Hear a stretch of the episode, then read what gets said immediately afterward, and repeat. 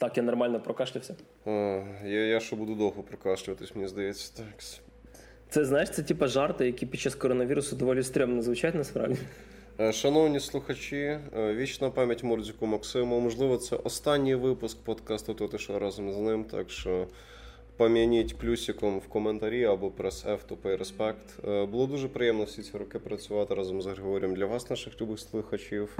Rest in peace.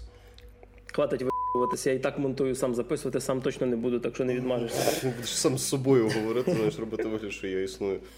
Я ще відеоверсію з зеркалом зроблю, знаєш. Та-та-та. Через нейромережі якусь мою фотку візьмеш з п'янки якоїсь, або ж таке, просто знаєш, лице, лице буде так рандомно дригатись, і типу, мов, я говорю.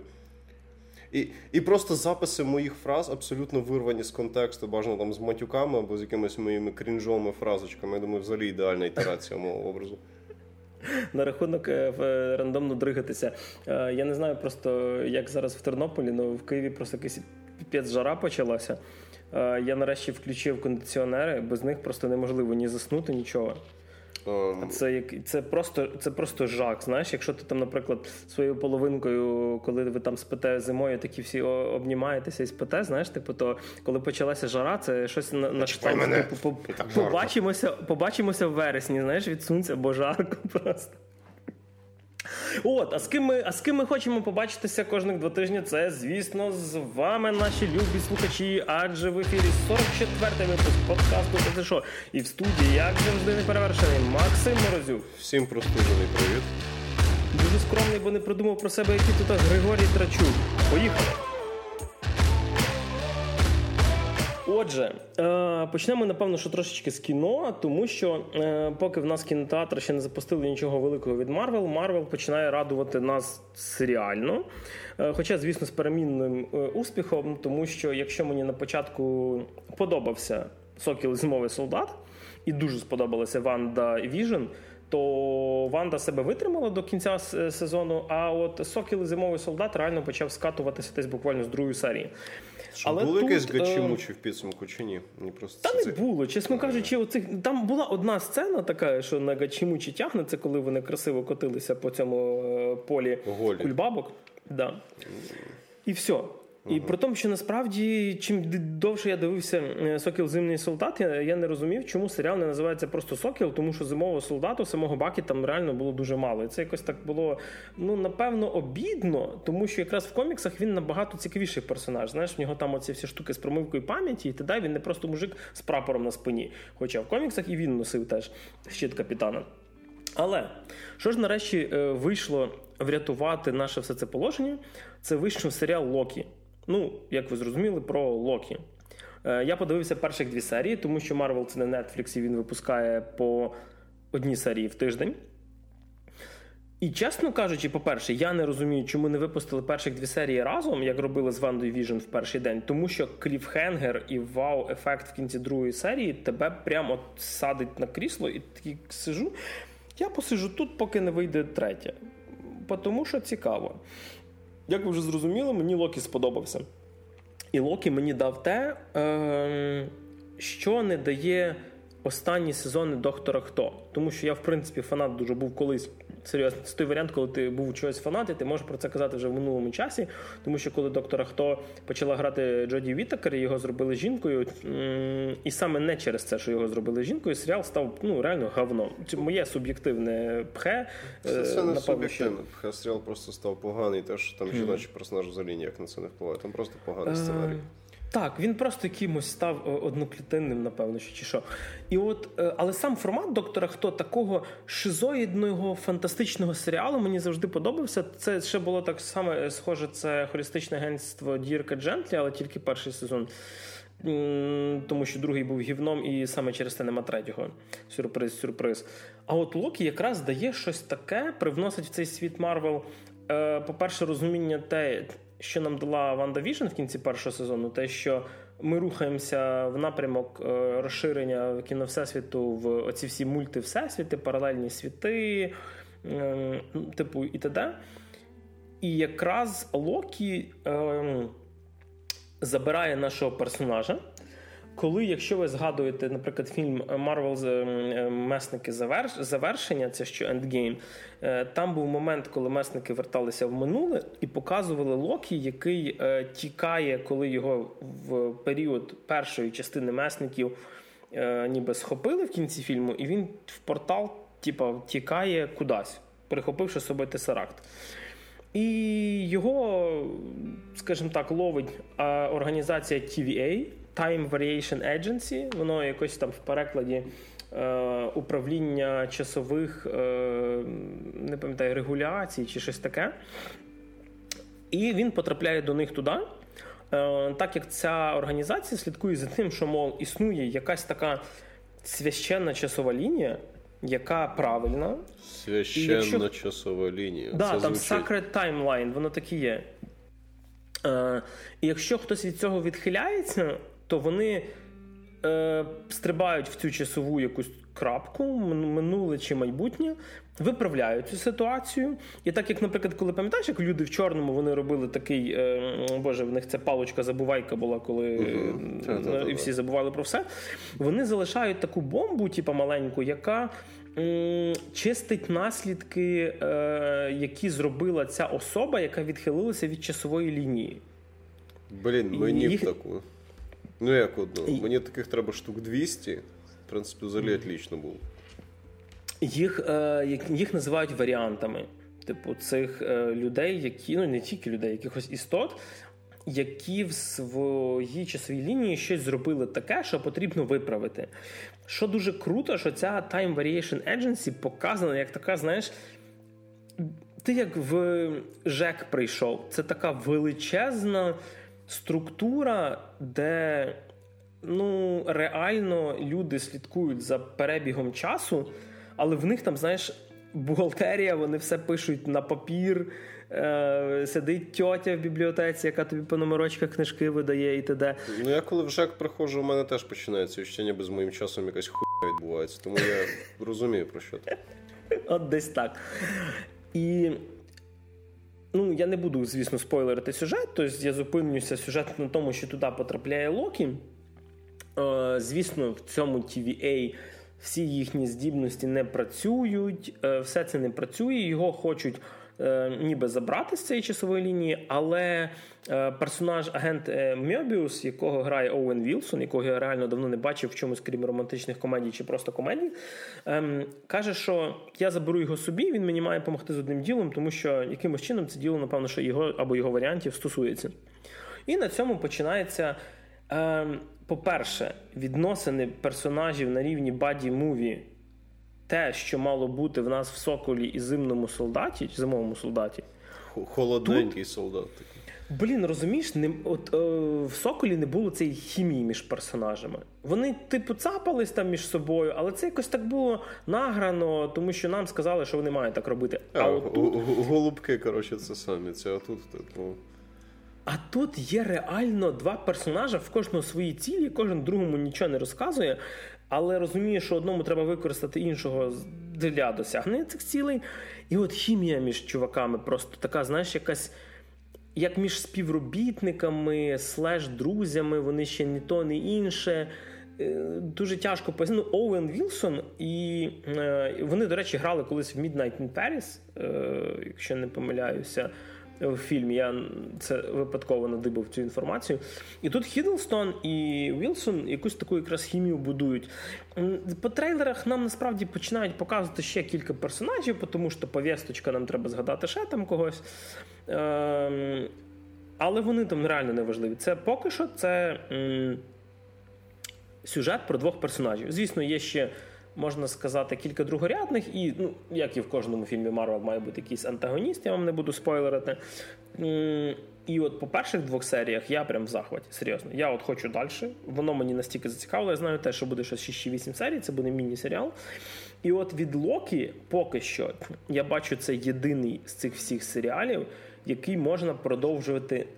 Ну, далі. 15 Ось... сезонів. Знаєш, як Supernatural, Локі, коротше, там просто, я не знаю, цей Локі вже знаєш, вже старий сивий, буде просто. Вже знаєш. сивий, старий, коротше, знаєш, його там всякими стероїдами і пластичними операціями, як цих двох чоловіків Supernatural, під це знаєш, голос помінявся, як херам зовсім інший. Деша знімається, і знаєш, там постійно підшліфовуються ці персонажі з кіносешту і так далі. І, знаєш, воно вже під тяжкість цю власної міфології починає сипатися як Supernatural у свій час. Так от. Ем, штука в тому, що, наприклад, сокола і зимового солдату можна, типу, ти теж продовжувати, але це буде далі якась скучна нудятіна з розмахуванням прапора. Ну, це, це, я, я я, думаю, що перебив. Я думаю, що ось ці от е, серіали WandaVision, Зимовий солдат і Сокіл, і Локі це просто прокладка між кінорелізами. Сто процентів. В силу того, що можливо вони вирішили зліпити це, до речі, в силу ковіду. Але якщо вони мудряються на таких швидких темпах е, такі проекти manage-ити, то це, звісно, mein Respekt їм. Хоча, з іншої сторони, можливо, це було сплановано зарані, швидше всього, і просто щоб люди трошки віддихнули від Endgame-а, дати угу, людям пару років перерву. Тому що проблема таких фільмів в тому, що. Все по суті зводиться до видовищності екшн сцен в таких фільмах, і, типу, Endgame і Infinity War Infinite War. Вони, типу, вліпили дуже-дуже дуже дуже велику кількість всіх цих супер-мега масштабних екшн сцен з великою кількістю персонажів. І... Вони планку задрали просто. Як наслідок, якщо ти в наступний рік знов щось від Marvel, то народ такий, ну, типу, ми ми вже бачили це. Тобто це для людей, які люблять саме цей visual performance. І відповідно. Їм полюбе довелось би зробити передишку між цими кінорелізами, щоб люди хоча б трошки проголодались за всім цим ділом. Тому я теж вважаю, що насправді це все, абсолютно всі ці серіали будуть односезонками, і mm-hmm. просто десь вже знову будуть вони викатувати такі нарліси, коли, наприклад, закінчиться пік пандемії цього всього діла, і всі ці серіали будуть забуті. Я думаю, насправді знаєш, яка штука, що ну, по-перше, це ще не всі серіали. В них там є ще в планах деякі. Вони зараз роблять е, серіалами ту штуку, що є історії є персонажі, які достойні е, показатись на екрані за межами типу месників і основного цього якогось такого. Знаєш, коли в нас був тріумвірат, типу умовний фільми про Тора, Капітана Америку і Айронмена. І загально були месники, і час від часу щось ще. Е, і от в нас появились персонажі, про яких є прикольні історії. Наприклад, при тому всьому, що, наприклад, не дуже цікавий персонаж поки що. Ну, хоча, коли він став в ендгеймі цим Роніном, це теж було інтересно. Соколине Око Хоукай. Е, про нього є дуже крутий е, комікс, який не вимагає від того, щоб ти дивився на те, як він просто б'є морди супер вундервафлям, танусам і т.д. Він такий більш приземлений. Е, про його протеже, дівчину, яку він вчить бути соколиним оком. І написав, якщо не помиляюся, Фрекшн Ага, але тим не менше. Е, і якраз по ньому будуть знімати серіал. І це та штука, яка в форматі фільму не зайде, тому що е, ну, після коли ти досягнув великого планку такого масштабу, дуже тяжко зробити щось ну, попроще і щоб воно заробило грошей. Бо тому що come on це все для грошей. Жаль так. Да. І якраз серіали це дуже круто для е, нас, як побачити історії про тих персонажів, яких ми би хотіли би побачити. І для Дісней це ну блін, це підписники Disney+. Е, І в Україні, звісно, зовсім іншим форматом треба їх дивитися, тому що VPN або ще щось якось юзати. Ну, От. ні, Притом, ми, до речі, ми ж не проти не прихильники всіх цих штук. Mm-hmm. Ми насправді просто з Грішу маємо друзів з Америки. Вони, типу, е, включають типу, в себе Disney Plus на телевізорі, е, розвертають вебку так, щоб ми з Грішою бачили їхні телевізори. Ну, так дивимося. Тобто, насправді, До речі, типу... насправді, насправді є ще один формат. Типу, я ж цю штуку юзав, щоб попробувати PlayStation Now. Угу. Можна зареєструвати просто на консолі американський аккаунт. Лайфхаки. І, типу, да. Ну, правда, не завжди це працює нормально. Тобто, наприклад, е, я пробував HBO Max запустити, і при тому, що воно ніби через американський аккаунт, VPN ці всі воно пускає. Но ввиду того, що це типа з'єднання через з'єднання, е, швидкість ну жах. Тобто, при у мене гігабіт вдома, гігабітний інтернет, і я просто чекаю, поки в мене не контент загрузиться, а головне меню HBO Max, розумієш? Mm, ну, не найкращий experience. А закінчуючи про Локі, дійсно круто. Дві серії бомба граната. Я надіюся, вони витримують планку далі і зависять її. І якщо ви подивилися другу серію до кінця, напишіть десь в коментах, як вам кліфхенгер в кінці. А ми переходимо від кіно до наступного нашого свята, тому що тут е, не тільки, напевно, трійця, чи яке в нас зараз скоро має бути свято, а велике свято, ну хоча вже настільки велике. Ну, є три, трійця, все нормально. Так, да, якраз є три, це трійця Electronic Entertainment Expo. От нарешті я знаю, яка є трійця в православних і яка є трійця наших ведучих. Е, відбулася дійсно виставка Є3 2021. Відбулася вона в е, умовах пандемії, звісно, онлайн. Е, під цю виставку було багато різних компаній. Sony проігнорувало, так як вона має тепер осінню свою онлайн-виставку. А Nintendo просто затисалося своїм Nintendo Direct під Є3 теж. І тут реально є про що поговорити. Навіть, напевно, що мені здається, більше, ніж минулого року. Не тільки хорошого. О, І, як то кажуть, про все по порядку. Е, ми не будемо, напевно, говорити прямо про все про все, е, тому що тут були моменти, які нам реально сподобалися. Тому що ви задовбетесь це слухати. Да. Подкаст триватиме просто рік. Ем, І насправді було багато таких, знаєш, моментів, типу, ну ок, про які, можливо, навіть не варто нічого згадувати. Е, ми, напевно, вдамося, як як то кажуть, сітхи, які возводять все в абсолют, в дві крайності. Те, що ми нас реально зацепило і те, що нас реально взбісило. Тому що буде і то, і то. І почати хочеться з нового Dark Souls. Ой, тобто, вибачте, вибачте, Elden Ring. Боже, які ці саркасти. Як ми це саме новий Dark Souls. Ах, Боже, гриви. Ні, ну типу, ясне діло, ми всі прекрасно розуміємо ідейним спадкоємцем, чого є гра Elden Ring, але ти продовжуй. Ем, розробляє, звісно, From Software. І е, це перша гра, де вони залучили когось зі сторони, і не просто когось. Тобто тепер не тільки біднятко Хідетаки, Міядзакі, фігачі, там сюжети, все, що можна. А ще сюжетом допомагає не аби хто, а Джордж Мартін, який написав нам пісню Льоду і полум'я, тобто гру престолів. Розумієш? І... Кажи, кажи.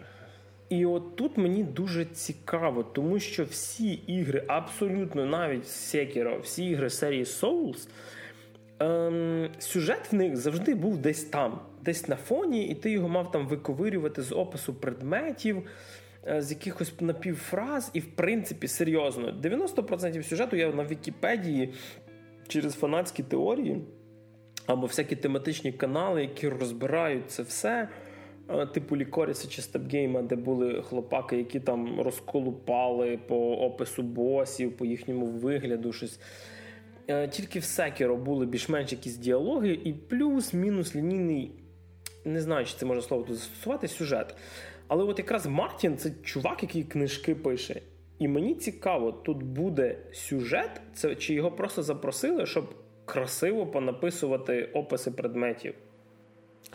А, Ну, враховуючи, що, наприклад, Мартіна його дуже цінять конкретно за сюжети і персонажів і вважають далеко не найкращим ворлдбілдером, тобто, типу, наприклад, та ж сама пісня Люди і полум'я, пробачте, якщо некоректно переклав, я в інгліші читаю. Типу, там е, дуже класні персонажі, дуже класні ходи між ними, дуже прикольні ідеї бувають вплетені в цю історію, але сам по собі світ і умовно, скажімо так, лор, типу того, що там відбувалось, і історія ці всі речі, вони такі Місцями так, а місцями ну такі. Тобто, там я якось бачив відос одного чувака, який е, розказував про частини світу цього всесвіту, де не відбуваються події основного циклу книжок. І він uh-huh. бачив, що це було просто натикано чисто для фан ворлдбілдинга, просто щоб було. Там куча таких лавкрафтовських штук, е, десь там за десь там просто фактично алюзія абсолютно така пряма і пальона на доісторичний е, на древній Китай, ще десь там ще uh-huh. якісь такі штуки. Тобто, знаєш, от все так дуже просто, дуже швидко, аби що було, тому що основна двіжуха відбувається не там, а там, де відбувається основна двіжуха, там прямо от все пропрацьовано. І можливо, вони все-таки дійсно будуть робити прям сюжет сюжет. Але знову ж таки, це доволі сильний відхід від того, як вони робили як мінімум в шести іграх до того в трьох Dark Souls, в Demon Souls, в Bloodborne і в Sekiro. Тут розумієш, яка штука, що я хочу докинути. Ем, фанати насправді люблять цю штуку, і мені теж подобається це все. Оцей... Мені ні. Ну, типу... Е, ні, ну так, я знаю, я зараз тільки скажу. Мені подобається цей формат, що ти ніби дос... ти реальне відчуття оце дослідництва маєш. В кожній грі по-своєму, але який шарм в тому був. І я знаю, що типу, дуже багато фанатів на цьому реально е, будуються, скажімо так, і мені цікаво, чи ну, знаєш, як це? Чи, чи коли вони не введуть простий сюжет, чи не відпадає якась фанбаза? Ну, я не думаю, але ну мало лі. Ну, дивись. Е, на рахунок розглядання сюжету, кор сюжету через якісь там умовні описи, предметів, щось таке. Я розумію, що для більшості людей, які на повному серйозні грають серії ігор від From Software, для них само собою основна штука це типу прикольна механіка. Тобто ти граєш челенджеві бої, там лупишся, п'яте, десяте, і якщо тобі подобається саме лупитись, лупитись, ти не відволікаєшся на сюжет, який може тебе якось там задісторбити від цього, і собі просто насолоджуєшся ігровим процесом. А хочеш, хочеш сюжету, от, типу, колупай його там в тих описах предметів. Але я вважаю, що типу, основний сюжет так подаватись не має, тому що от, чисто, на мою думку, це повна шняга. Тобто, наприклад, коли в тебе є от сінгова гра, і в ній є сюжет, допустимо, то хай в тебе буде основний сюжет, його можна можна гравця трошечки менше ним нагружати за рахунок деталей, і, наприклад, через описи цих предметів або якісь записки чи щось таке. Додавати тобі якось його доповнювати там персонажів якимись побічними, менш важливими речами, як, наприклад, там умовно, я не знаю, ну добре, продовжуємо і дрочку на Dishonored, тобто ти граєш Dishonored, в тебе є типу основний сюжет. Але якщо ти хочеш якось більше знати про світ, чи якісь побічні речі про персонажів, з якими інтерактуєш, чи про якісь там ситуації відбувалися до того, ти читаєш там записки. І там це дійсно класно вийшло. От в тебе є основний цей, а от хочеш почитай записку про те, як в будинку, в якому ти там зачистив від одних зомбарів, чувак розказує, як його сусід захворів, а потім мутував, а потім його вбив, і це там ще якось там описано. Або, наприклад, ці аудіощоденники в Dead Space. Але коли основна історія подається за рахунок цих breadcrumbsів, особисто мені це не подобається. Тому що, наприклад, от допустимо, мене дійсно цікавить сюжет. Умовно, DS3, так? От дійсно от мене mm-hmm. це зацепило. І я маю сидіти, сука, і читати описи предметів, що абсолютно не дає мені ніякої гарантії, що я зліплю це в правильні шматки. Плюс я не зовсім впевнений, що в хронологічній послідовності ти отримуєш ці айтеми в тому порядку, в якому ти маєш отримувати інформацію про сюжет, що теж не може бути по всякому. Тому що всі мої спроби подивитись сюжет ось цих сол серій зводились до того, що там дуже багато а фанатських інтерпретацій, Б, дуже багато путанини з хронологією. Тобто, ти, наприклад, в DS3 зустрічаєш чувака на початку цього боса, ось ці, що закам'янілий, ти витягуєш з нього меч, ти починаєш з ним товктись. То mm, його, да, Так, то його лепта там починається аж фіг зна коли, якщо ми дивимося на хронологічний порядок. І якщо ти сам це ліпиш в себе в голові, а не дивишся відос чуваків, які там пару тижнів це все ковиряли, хуй ти це все зліпиш в себе в голові в якусь цілісну картину. І особисто мені таке не дуже подобається. Особливо за умов. Що якби там лор був говно, до речі. Тому що то, що я дивився на відосах, в принципі, доволі прикольно. Тобто таке dark fantasy з такими. Е, божественно-міфологічними штуками доволі погано зроблено. Mm-hmm. Тобто, можливо, все-таки вони дійсно попробують в Elder Ring прям зробити сюжет-сюжет. І я, в принципі, тільки за насправді. Тому що ахуєнна гра з точки зору геймплею завжди в From Software получалась, але от. Але от трошечки це відчуття пустоти все-таки не було. Я розумію, що багатьом людям цікаво бути такими маминими детективами, які складають ці пазли в якусь там єдину картину. Але, чуваки, ви взагалі не маєте ніяких гарантій, що складати цей пазл в правильну картину. І, типу, ну що не є об'єктивною проблемою. Просто чисто для мене це не подобається. Але до речі, трейлер. Ну ну кажи. Як ти ставишся взагалі до того, що вони ем, рухають все в сторону трошки open world і про те, що там буде типа кінь, і світ буде набагато ширшим, тому що якщо Sekiro, вона така відносно коридорно лінійна, то Dark Souls при всьому тому, що вони намагалися здаватися відкритим світом, Е, це все-таки більше набір коридорів. Ну, тобто це ши... велика територія для дослідження, але це все-таки більше метроїдвання, де ти відкриваєш скорочені шляхи. Проходиш там по них, вертаєшся, досліджуєш це все, маєш шанс забрести туди, куди тобі ще не варто йти. Але тут показували реально великі території. Ну, не Skyrim, але на рівні там якогось, я так розумію, Відьмака 2. Ну, знову ж таки, я не думаю, що вони прям скотяться в те, що скотились там умовно останні ітерації двох-трьох частин Assassin's Creed, коли це прям, знаєш, буде uh-huh. дрочево заради дрочево в OpenWorld з пустими цими штуками. А, Можливо, ну знову ж таки, е, перший і третій DS. Воно, типу, і була і Metroidvania, і трохи Open World. Просто воно з настільки грамотних швів було між собою з'єднано, що ти цього по суті не помічаєш. Тому що, ну, наприклад, і в першій третій частині в тебе є ж декілька моментів, коли ти дійсно можеш знаєш, ну, по, по різним цим маршрутам да. ходити. Тобто в тебе немає якогось примусового порядку виконання завдань. І в певній мірі, ну, є, але це не завжди так прям сильно тобі нав'язується, як і в Open World ігри, в принципі, в тебе насправді є певний strict порядок, якщо ми говоримо про сюжетні місії. І ще не факт, що вони насправді прям підуть в такий open world, open world, тому що тобі показали, типу, знаєш, такий просторий, типу, location в трейлері. І не факт, що типу ти прям маєш взаємодіяти в цих речах. Може, це дійсно просто гарний декоративний момент, тому що ми дуже Може бути. Ми, ми дуже сильно звикли до того, як роблять в західній ігровій індустрії, дуже пожадному. Тобто, от ми додали отам якусь механіку, і ми будемо тикати тобі в лице 250 разів на протязі всі гри. Японські геймдизайнери вони прикольні тим, що вони дуже часто можуть зробити якусь штуку, на яку багато хто взагалі не зверне уваги або не оцінить. Але вони її зроблять, і це прикольно. Тому, можливо, ми просто будемо мати Dark Souls. Не факт, що прям за open world, але з такими знаєш, гарними локаціями, з такими моментами, де ти прям мм, який вид. І знову ж таки в DS3 і в DS, ну окей, DS1 вже старенька в цьому плані, але в DS3. І зато є ремейк. Е, є ремейк, DS але я про, про нього не сильно. Цей, е, Типу, в DS3 бувають моменти, коли ти дійсно такі гарні пейзажі бачиш, там те ж саме місто і так далі. І ти такий нойс. І відповідно, а кінь він швидше всього може бути для того, щоб ти просто зекономив свій час про переміщення по територіям, де мала кількість NPC. Плюс він там, як в цьому, як в Дарксайдерсі, типу, як як е, кінь-привид, він його просто призиває, вистрибує на нього, і скоріш все, що в тебе будуть його забирати в якихось сюжетно продуманих локаціях, тому що в серіях From Software все-таки дуже часто, типа. Тебе вводять в якусь локацію, де противники сюжетно розташовані, Угу. І ти мусиш пройти отак, як задумав режисер. Ну тобто, швидше всього, біжиш ти на коні, біжиш ти на коні, натикаєшся на, на з цих босів, він так. Пальчиком робить щолк, такий, а нема в тебе коня, бийся тепер зі мною по-нормальному. І ти такий, ну окей. До речі, самі боси там, ну, ті, хто в майбутньому, мені здається, босами в цих іграх будуть, як завжди, з точки зору Шикарно. дизайну зроблені просто неперевершено. Тобто, Щось щось між третім Dark Souls і Bloodborne. Якісь такі дикі дизайни. Є таке. Тобто воно виглядає так, ніби от Dark Souls це було таке середньовіччя, а Bloodborne це вікторіанська епоха або відродження.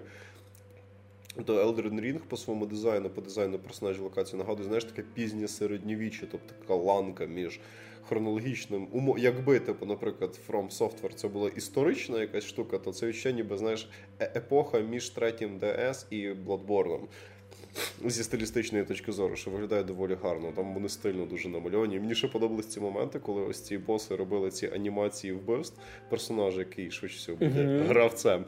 І це було так прикольно. Типу, гравці тепер диви, е, ці розробники гри такі кажуть, диви, як ти будеш получати пізди в цій грі. Це було прикольно. Ну тобто мені трейлер дико сподобався. Саме от трейлер-трейлер, якщо ми говоримо про постановочку, то мої улюблені два трейлера: Elden Ring і одна гра, про яку я потім скажу. До речі, про улюблені ігри, так як ми, напевно, ем, закінчили про трейлер однієї з улюблених моїх серій ігор. Тому да, я розумію, це різні ігри, але це From Software і це одна серія. Як тобі, Макс, е, нові ігри від Arkane? Як тобі, наприклад, Dishonored 3 чи Prey 2? Ой, бля. А нема, а нема. А нема. А як барат такий, а не получиш, а не получиш.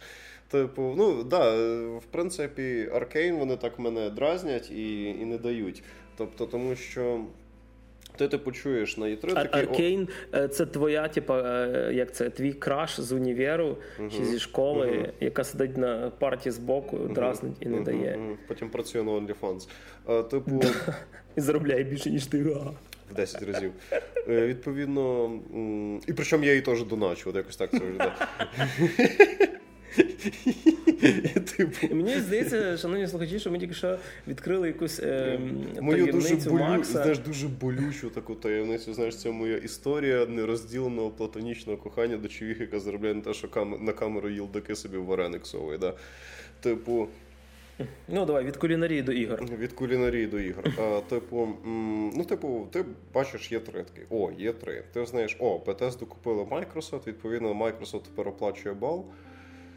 Microsoft насипить денег метезні. Ти такий, о, хорошо. Потім ти такий, о, гра від Arkane. І ти такий, о, о, ти вже так потираєш ручки. Такий, зараз в мене буде Dishonored 3, або хоча б Prey 2, або ще якийсь Immersive 7 кльо від Arkane, те, що мені треба підсумку я бачу доволі прикольний і забавний трейлер, але якогось їхнього аналогу гри Left 4 Dead, в якому mm-hmm. в якомусь такому типу поп-стайлі чотири персонажа лупять якихось вампірів азіатів. І це все подано в такому комічному стилі з різними переходами по часовій лінії того, що відбувається, і ти такий. Е, Я чекав не цього. Я розчарований. І типу, я, Тому я... що ми вже маємо одну гру, яку ми чекали не ну, не зовсім її. Ми маємо Deathloop, який скоро виходить відносно. До речі, та, це, це теж якось Ракейн робить що завгодно, крім тих ігор, які. Які всі чекають, і я цього не розумію, тому що, ну, типу, окей, типу, можливо, Dishonored і Prey обійшлось недешево в виробництві, і при цьому не дуже багато заробило, тому що це дуже да, дуже, дуже мало заробив. Це дуже нішові ігри, на жаль, тому що більшість людей вони не грають такі ігри, тому що Dishonored і Prey, вони.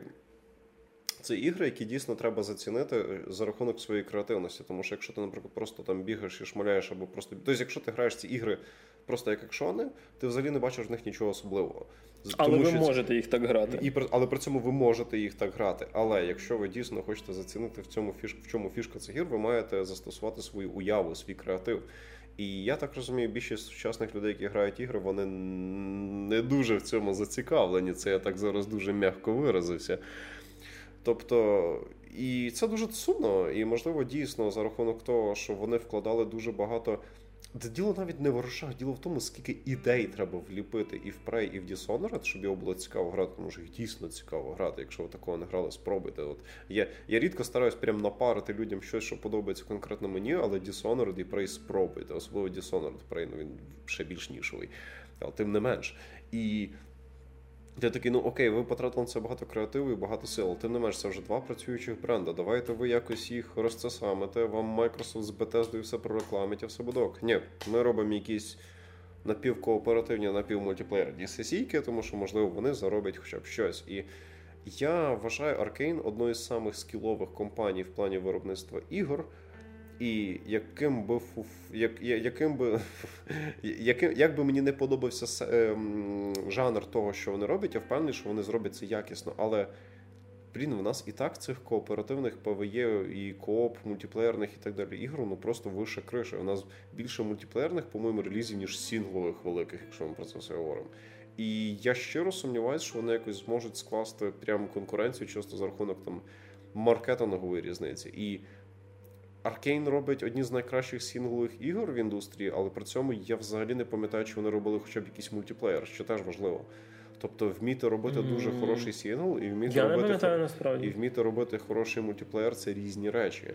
Да, тобто, неткод це різна штука. Тобто Ну, тобто вони дійсно можуть просто залізти в поле, в якому вони погано розбираються, вийшовши з поля, в якому вони одні з найкращих, і в підсумку це може, до речі, похоронити компанію, що теж важливо.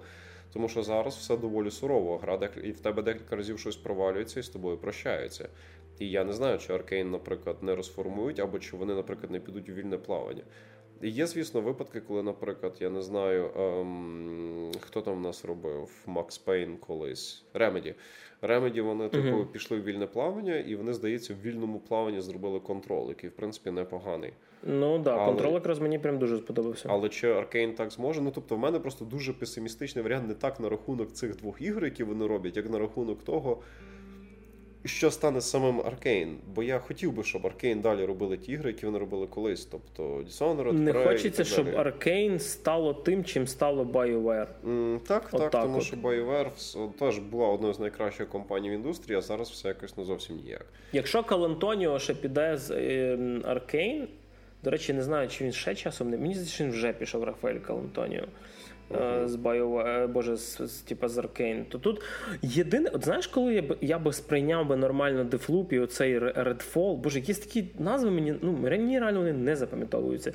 Я би сприйняв би так, що, типу, вони б анонсували, наприклад, Dishonored 3 або Prey 2, Або щось таке, а знаєш... якась сторонна студія робить ці дві херні. Да, це ще було б нормально. Типа, да. А потім в процесі сказали, що в нас є от е, Arcane Leon, який, до речі, робить Deathloop, і типу, от в нас побічна компанія робить ще таку штуку. А до речі, тобто тут, ми... Е, тут, до речі, цікавий момент. По-моєму, от ти сказав, що Arcane Leon робить Deathloop, да. а ось цей Redfall робить Arcane Остін, по-моєму, чи щось Може таке. бути, да. Тобто в них е, одну секундочку, шановні слухачі, я тут наведу фактологічну справку. Мені здається, Arcane теж має.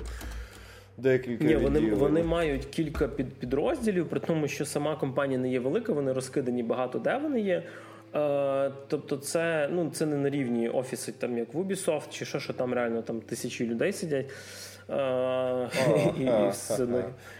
Да, Тут є ну... тут є нюанс. Ну, коротше, Остін допоміжне відділення, а Ліон основне. В них два офіси: один в офісі, один в цьому. Засновником є Рафаель Калантонія. Якщо він так. дійсно пішов, то.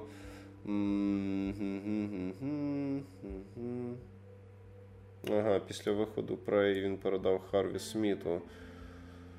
Ясно. Окей, значить, mm-hmm. чувак, який був засновником компанії, з них пішов, і, можливо, менеджмент видавця натиснув, щоб вони поміняли свій віжн. Окей, можливо, у нас, в принципі, не буде наступного Prey Dishonored. Прекрасно. На, на, цьому ми завершили е, рубрику Розчарований Макс. Е, а тепер ще про одну маленьку гру, дуже коротко, насправді, тому що дуже мало всього його показали. Є така компанія Asobo, це, якщо не помиляюся, французькі розробники в нас, і вони колись зробили таку гру A Plague Tale Innocence, яка свого часу. Е, до речі, мені здається, що я випусків 10 назад про неї вже розповідав. Яка була непоганим стелс, навіть не екшеном, а пригодницьким таким напівбойовичком е, про сестру і Аміцію і брата Хьюго, е, які тікають від інквізиції в часи. ну, інквізиції, відповідно. І вона була дуже цікавою механікою зроблена. Тобто вона все-таки була більше квест, напевно, ніж екшен. І проходилося реально доволі швидко, там за 6-7 годин її можна було пройти. І вона мене тим зацепила, що це була дійсно хороша лінійна, сюжетно красива дуже гра. Е, яка була, ну, звісно, капець лінійна, тобто ти там не міг знаєш, перестрибнути десь там, де й не треба. Але слава Богу, не ще один Assassin's Creed на 100 тисяч годин. І вона дуже мене зацепила якраз сетінгом. Вони зараз роблять продовження, який називається Black Tail Requiem, де буде продовження цієї всієї історії. І єдине, що я поки що помітив різницю, е, тому що це синематік, де геймплею не показано, те, що в еміції є арбалет. І от мені теж цікаво, чи туди додадуть більше екшену, тому що в першій часі в неї була проща, і ти міг різного типу снаряди закидати, там, як в старому сіф, типу, ти міг там снаряд з водою потушити факел, камінцем розбити лампу, якось отаке всяке зробити. Цікаво, що буде з реквієм. Я розумію, що вона непогано продалася, вона не була супер там top sell, top sells і т.д., але я надіюсь, що з не, з нього не зроблять екшен. От це моя така штука. Я не питаю, Макс, чи ти грав Plague Uh, я не грав Plague а з неї дійсно можна продовження зробити екшен для того, щоб зробити її доступною для більш широкої кількості гравців. Тобто вони можуть її просто дещо упростити, щоб uh-huh. більша кількість людей мали ймовірність її пройти. Тому що, вертаючись до певного тезісу, який я недавно висловив на рахунок Dishonored, Prey, люди не завжди люблять проявляти креатив в іграх. Вони люблять іноді просто пофанитись, і відповідно можливо для того, щоб і вашим, і нашим угодити, вони вирішили додати якийсь елемент бойової системи. А можливо, цей арбалет буде просто потрібен для того, щоб виконувати ці логічні задачки, які там є. Може бути. Ні, ну бачу, якщо він буде просто заміною ем, пращі, то це просто рестайл. З другої сторони, я більше чекаю продовження сюжету. Там сюжет був дуже цікавий, і він під кінець таких набрав оборотів, таких кліфхенгерів і таких поставив, знаєш, як ото ем, розвісив е, чеховських рушниць, угу. що дуже цікаво, що буде далі. Е, прямо от мені тому що там почались трошки. Закосив щось надприроднє, і мені цікаво, чи вони це вирулять якимось поясненням чогось інакшого, Е, чи вони підуть більше в сторону надприроднього. От. До речі, про цікаве неочікуване. Е, анонсували Outer Worlds 2 від Obsidian. Що прям неочікувано? Е, Мені неочікувано, тому що е, вона, по-перше, не була супер е, успішна. А по-друге, вони ем, вже анонсували нову гру доволі недавно. Якось Awoken називається, чи щось таке, яке виглядало як ем, ну, Next Gen Skyrim від першого лиця. Е, І я чекав насправді, що вони про нього більше покажуть. Ну, можливо, ще просто тупо нема що показувати. А, Типу, Outer Worlds він був не так, щоб суперкрутою грою, але я думаю, деяким ребятам, які люблять поєднання екшона з діалогом і цими РПГ, зайшло на ура, тому що в цілому гра була з косяками, мені здається, на якомусь подкасті навіть про неї розказував. Але в цілому да. була непогана. Але трейлер Outer Worlds 2 просто шикарний. Це мій улюблений трейлер з виставки Є3. Народ, я не буду переказувати, що там буде, тому що так смішно, як в диктора це не вийшло. Просто погулять після подкасту, або там нажміть на паузу і погулять. Е, Outer Worlds 2 є 3 трейлер. І, тип, насолоджуєтесь. Я не думаю, що там буде інший трейлер, там один трейлер. Мало Але дивіться зі зі звуком. Так, так, безумовно, прям... дивіться озвучні, це дійсно гарно, це це класно. Це от то, як речі працюють. І це і це мені дійсно сподобалось. І... Це знаєш, що це, це реально перший чесний трейлер на Є3 2021, тому що диктор говорить то, як речі насправді зараз в них. Yes, exactly. І відповідно, знову ж таки, надіюсь, що вони врахують певні помилки попередньої частини, нададуть грі трошки більшою глибини цікавості, тому що місцями, наприклад, саме екшн складова там трошечки надоїдала, але в неї був класний потенціал, бо там був непоганий сюжет. Вони експлуатували такий нейтральний стиль, тобто вони не йшли в надмірний пафос. І тобто я надіюсь, що ті речі, які в них вийшли добре, вони продовжать. Ті речі, які вийшли не дуже добре, вони якось підправлять. Тобто Outer Worlds 2 я в принципі навіть навіть чекаю. Ой, до речі. Е, від того, що ми чекаємо, до дуже дивних презентацій, поки ми не перейшли до до того, що в нас на десерт. Е, Ubisoft, що що, що, за що за нахер? Типу, я я прям. Я причому про все, не тільки про ту гру, яку хочу сказати, а. Що що сталося? Де де ігри? Як про одного Ігоря, який не вміє плавати, кажуть, Ігор тонет. І отут теж Ігор Тонет. Е, Доповнення до Асасіна тепер, блядь, це тема для великої виставки Є3.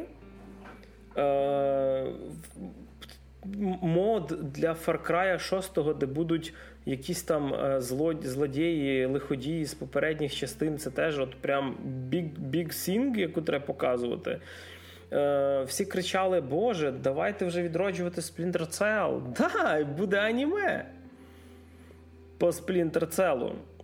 Я всю презентацію Ubisoft дивився е, з таким, знаєш, виразом обличчя, типу. Ви ви це випадково за з ролик закинули? Це, типу, як ти не домонтував, накидав приколів і заглушок і і залив в інтернет, а потім бля, ну, пацани, я перезалю. А в кінці гра по аватару. Хтось ще пам'ятає, хто таке, що таке аватар, типу. Да, Джеймс Кемерон в 2148 році випустить другу частину, я думаю. І там їх щось шість має бути. Але ну окей, але я просто відчуваю від того, що робили Ubisoft останні рази, що гра по аватару в джунглях це буде Far Cry з синіми мужиками. При тому, що це не по фільму, це просто про цей світ. Тобто, я так розумію, що це гра по аватару, де ти будеш грати за Наві, але ти не будеш аватаром, тобто мужиком, в який це лежить в капсулі, і і оце от все. А я десь краєм вушка чуш, це буде мультиплеєрна гра. Тобто це можливо буде типу їхній Battlefield. Тобто це будуть е, ці от е, най проти цієї корпорації воєнної. Тобто, можливо, це А вона, до речі, ти знаєш, вона ніяк не називається? Вона просто корпорація називається ну, фільм. Я недавно Дж- Джеймс Камерон не заморачувався сюжетом. The Company вона там.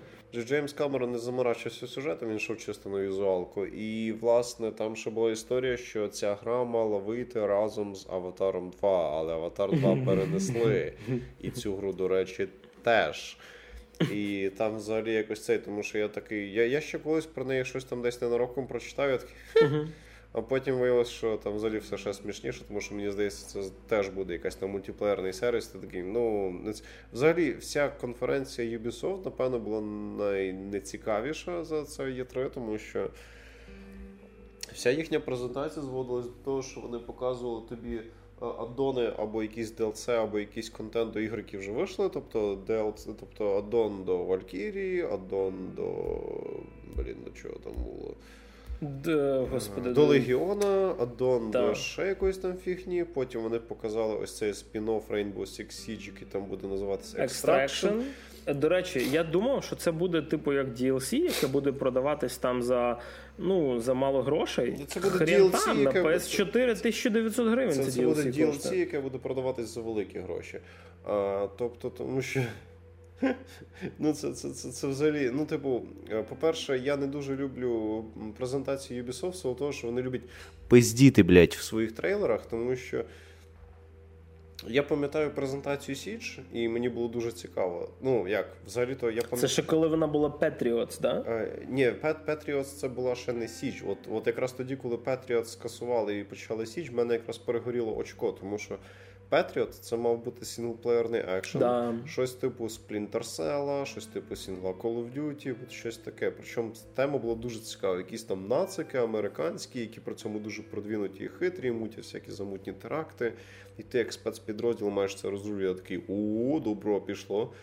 Потім Patriots просто disappeared, і у нас появилася ігра Siege. Я такий, ну окей. Але, Але вона стала хорошою. Вона стала непоганою. Шість років її підтримують. Е, да, да, я, ну, типу, так, але типу, знову ж таки, тебе на етапі, наприклад, реклами трошечки намахували з цим, тому що. Ну, дивись, просто подивись перший геймплейний. Я от uh-huh. зараз такі нехуйові лобки відкриваю. Трейлер Rainbow Six Siege на якомусь тих є 3 чи на якийсь виставок, де його презентували. Там де місія з порятунком заручниці. І згадай, як це uh-huh. відбувалось по факту. І тоді ти зрозумієш, чому я не люблю трейлери від Ubisoft. Тобто, ну. Можливо, це помінялось, але я сумніваюсь. Плюс вони напрезентували дуже багато якихось продовжень, типу тих ігор, які особисто мені взагалі були не цікаві. Тобто, і. І ще там... Одна, одна, до речі, добавлю 5 копійок від себе. Одна єдина, хоча це не зовсім Ubisoft робить там в спайці, е, яка мені цікава, це е, Mario and Rabbids продовження. Це, типу, Е, XCOM в світі Mario and Rabbids з трошки своєю унікальною механікою. Перша частина на Nintendo Switch ексклюзивно була просто шикарною. Тобто це дійсно була круто зроблена гра, де від Mario і Rabbids тільки оцей сетінг йде, і це дійсно був такий тактичний XCOM. Типу, от це прям було хорошо. І вони роблять продовження. Ну, типу, але це більше, напевно, Nintendo, ніж Ubisoft. От, от так я на це дивлюся. Ну, типу, вони в рамках Ubisoft це вліпили, але це більше робить Nintendo. Ну, типу, мені Rabbit це подобається чисто своїм меметичним потенціалом, але типу ігри про них я мало грався. Хоча вони забавні, може треба буде якось спробувати. І типу Ubisoft а, просто було. Іменно про ребіців старі, вони це такий, знаєш, набір міні-ігор. Типу, вони про них є якісь чи то мали бути якісь міні-мультики. Цього mm. було доволі е, досить, тому що вони були е, в скопі Реймена, який пішов своєю стороною, назад вернувся в 2D з Ansel'ем. А Rabbids стали частиною цього кросоверу з Маріо, mm-hmm. і вони стали XCOM. Тобто mm-hmm. це для тих, для тих, в кого є Switch. І кого харить те, що XCOM 2 реально тормозить на Switch і, і ви хочете тактики покрокової, а вам ніхто не дає Final Fantasy Tactics досі. Mario and Rabbids. Kingdom Battle, якось вроді щось таке. Розуміло. При тому, що зараз воно, поки йде є 3 воно там по знижках щось за 9 доларів продається перша частина, і це прям дуже круто. Тобто Nintendo рідко робить такі знижки. Ну, продовжуй. І, типу, просто лили багато води. Тобто. Більша частина конференції Ubisoft вони розказували про те, які вони всі дайверсів, про те, як вони багато роблять для нас ігри, про те, скільки вони роблять класного контенту, про те, скільки DLC ми отримаємо на протязі найближчих там року-півроку. А якихось таких прям зовсім, типу, цікавих якихось речей не було. Мені було відверто нудно дивитись запис їхньої Мені було просто нудно. Мені здається, впевнено, вже навіть мотати почав, тому що я такий так все добре, я зрозумів, та-та-та-та-та-та. Ну, типу, окей, для людей, які люблять Роксміт, буде новий Роксміт. Тут я ще фанатів Роксміт розумію, тому що вони, здається, доволі великий перерив з цим робили. А я не знаю, а можна типу повноцінне вже продовження тих самих, так і бить асасінів, попри те, що їхня остання версія. Можна вже врешті-решт дійсно той ж самий Splinter Cell якось витягнути з шкафа, або я не знаю, просто якийсь або новий бренд, або відновити принц Персії. Ну, типу, випустити нові прям повноцінні ігри, а не дов'язки до того, що у вас вже є.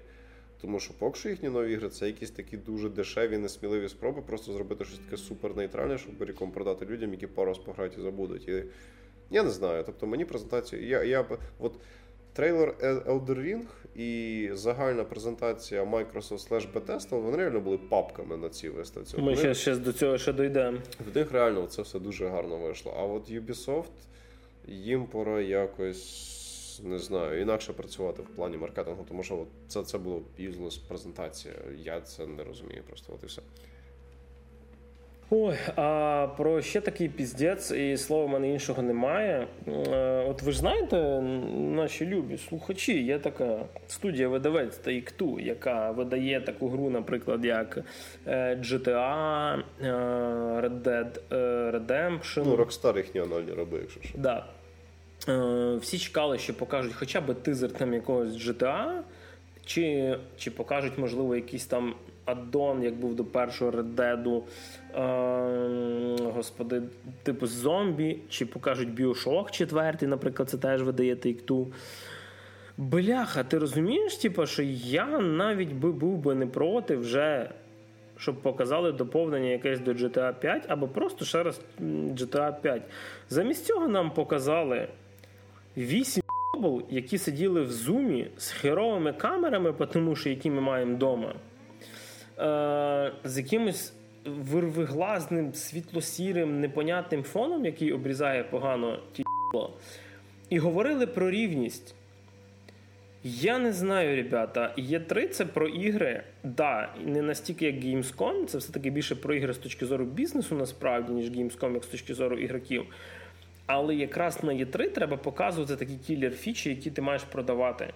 І я не хочу 4 години сидіти і дивитися як мені затирають про diversity. Ну тому що про diversity тобі і так по всьому інтернету затирають, тому по великому рахунку not big point. Я не буду ні в якому разі, знаєш, там принижувати е, якихось там е, представництв, не знаю, секс меншинств, інших націй, раз, типу, ні в якому разі. Це все про це треба говорити, про це варто говорити. Але не на Є3. Да, я вірю, що ігрова індустрія має бути доступна будь-яким людям, які захочуть створювати відеоігри. І про це треба говорити в межах якихось ваших профсоюзів, в межах якихось окремих виставок, а не в межах тої виставки, де люди, особливо які знаходяться в інших часових зонах, не сплять, щоб подивитись на можливий анонс їхньої улюбленої гри. А мені про те буде затирати якийсь мужик, про те, що ви знаєте. 20 років назад чорних не брали в програмісти, а тепер мене взяли і він цим гордиться. Клас. Я би це схавав, бо ще якби в кінці показали GTA 6. Ну, по-друге, типу, ребята, в GTA 5 один з персонажів якраз чорний, так що не треба. І а в Сан Андреасі взагалі один єдиний був CJ. І е, в мене от одне лишилося після презентації Take-Two. Для чого було взагалі робити цю презентацію? І Вони захотіли. Мені дати цей меседж тобі приходить, розумієш? Mm-hmm. От Ти заходиш в Твіттер, там про рівність, ти заходиш на Ютуб, там про рівність, ти заходиш на Фейсбук, і там про рівність. А тепер ти заходиш на Ітер і там про рівність, тому що ти не хочеш слухати. Розумієш, це, це боротьба проти цієї системи пригнічення. Е, людей, які просто от страждають цього, і тому ти маєш про це знати на кожному кроці. Тому чекай, поки от знаєш, ми зараз закінчимо запис цього подкасту. Ти чуєш стук в двері в свою квартиру? Відкриваєш там якийсь чувак стукить, почне тобі розказувати про рівність. Поняв? Ну що всі мають про це знати. Ну я дійсно не зовсім розумію. Тобто, є. Я не маю нічого проти обговорення там якихось умовно соціальних проблем, але моя.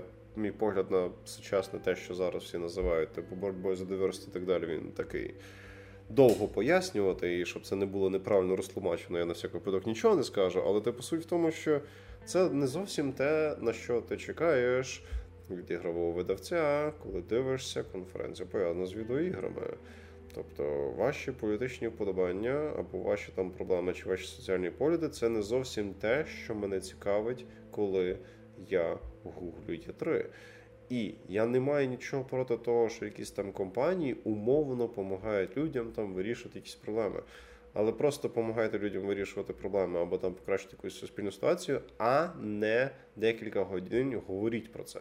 Тобто я не маю нічого, наприклад, того, щоб якась там компанія, яка там добре заробляє на відео, чи таке займалася, наприклад, якоюсь там благодійністю для інвалідів, чи сиріт, чи ще там не знаю, якимось там жертв постраждали від якихось там катастроф, чи щось таке. Тобто.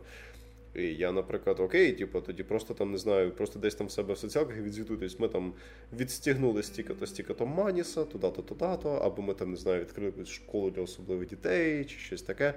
Але не не п'їть, блядь, вебку декілька годин. Причому це ж воно ж і довго тривало, до речі. Да, 4 години. Ти 4 години говорити про дайверситі на ігровій виставці. А, Ну, коротше, я думаю. ну, такое. Знаєш, що я би сприйняв би ще можливо в цьому форматі? Якби вони показали якусь гру, і в контексті гри вони якусь проблему розкрили. Що я б теж би напевно покритикував, бо я від гри хочу насамперед гри, і щоб персонаж там був в мене, знаєш, умовно чорним трансгендером не через те, що він має бути, тому що є отакий чек-ліст, е, по якому треба це робити, а тому, що так прописано в сюжеті.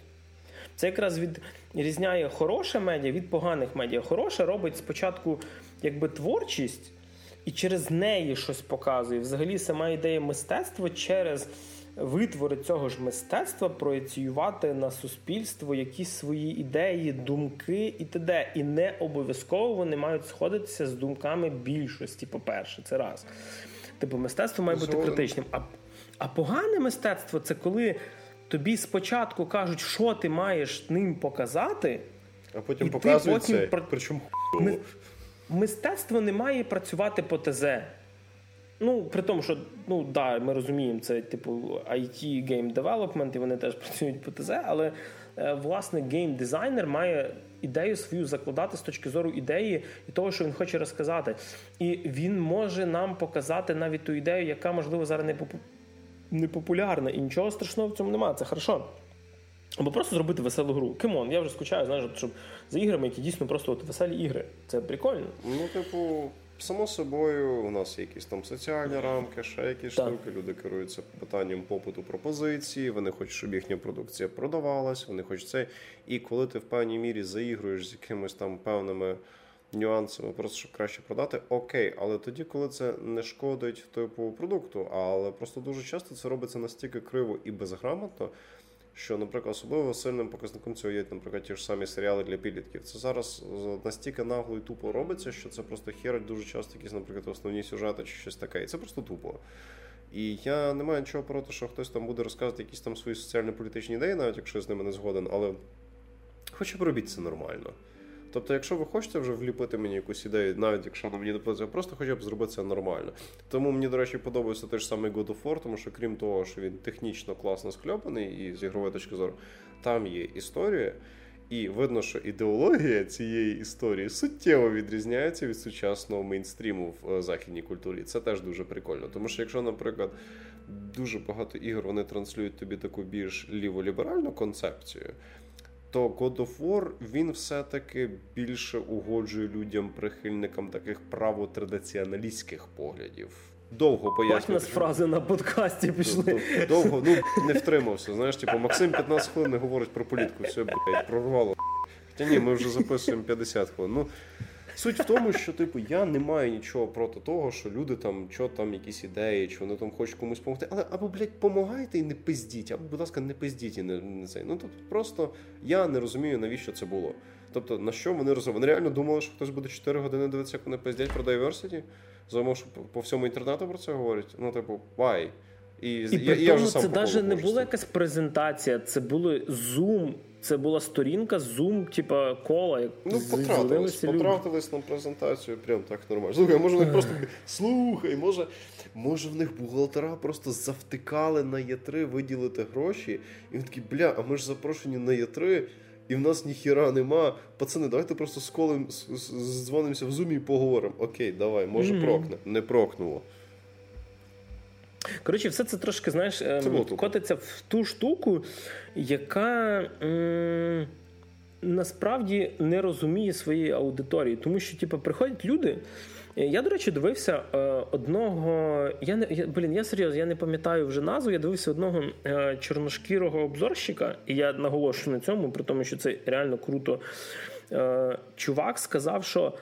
Типа, а я не хочу слухати про те, що колір моєї шкіри, типа, поганий, хороший чи ще щось. Він каже: I want games.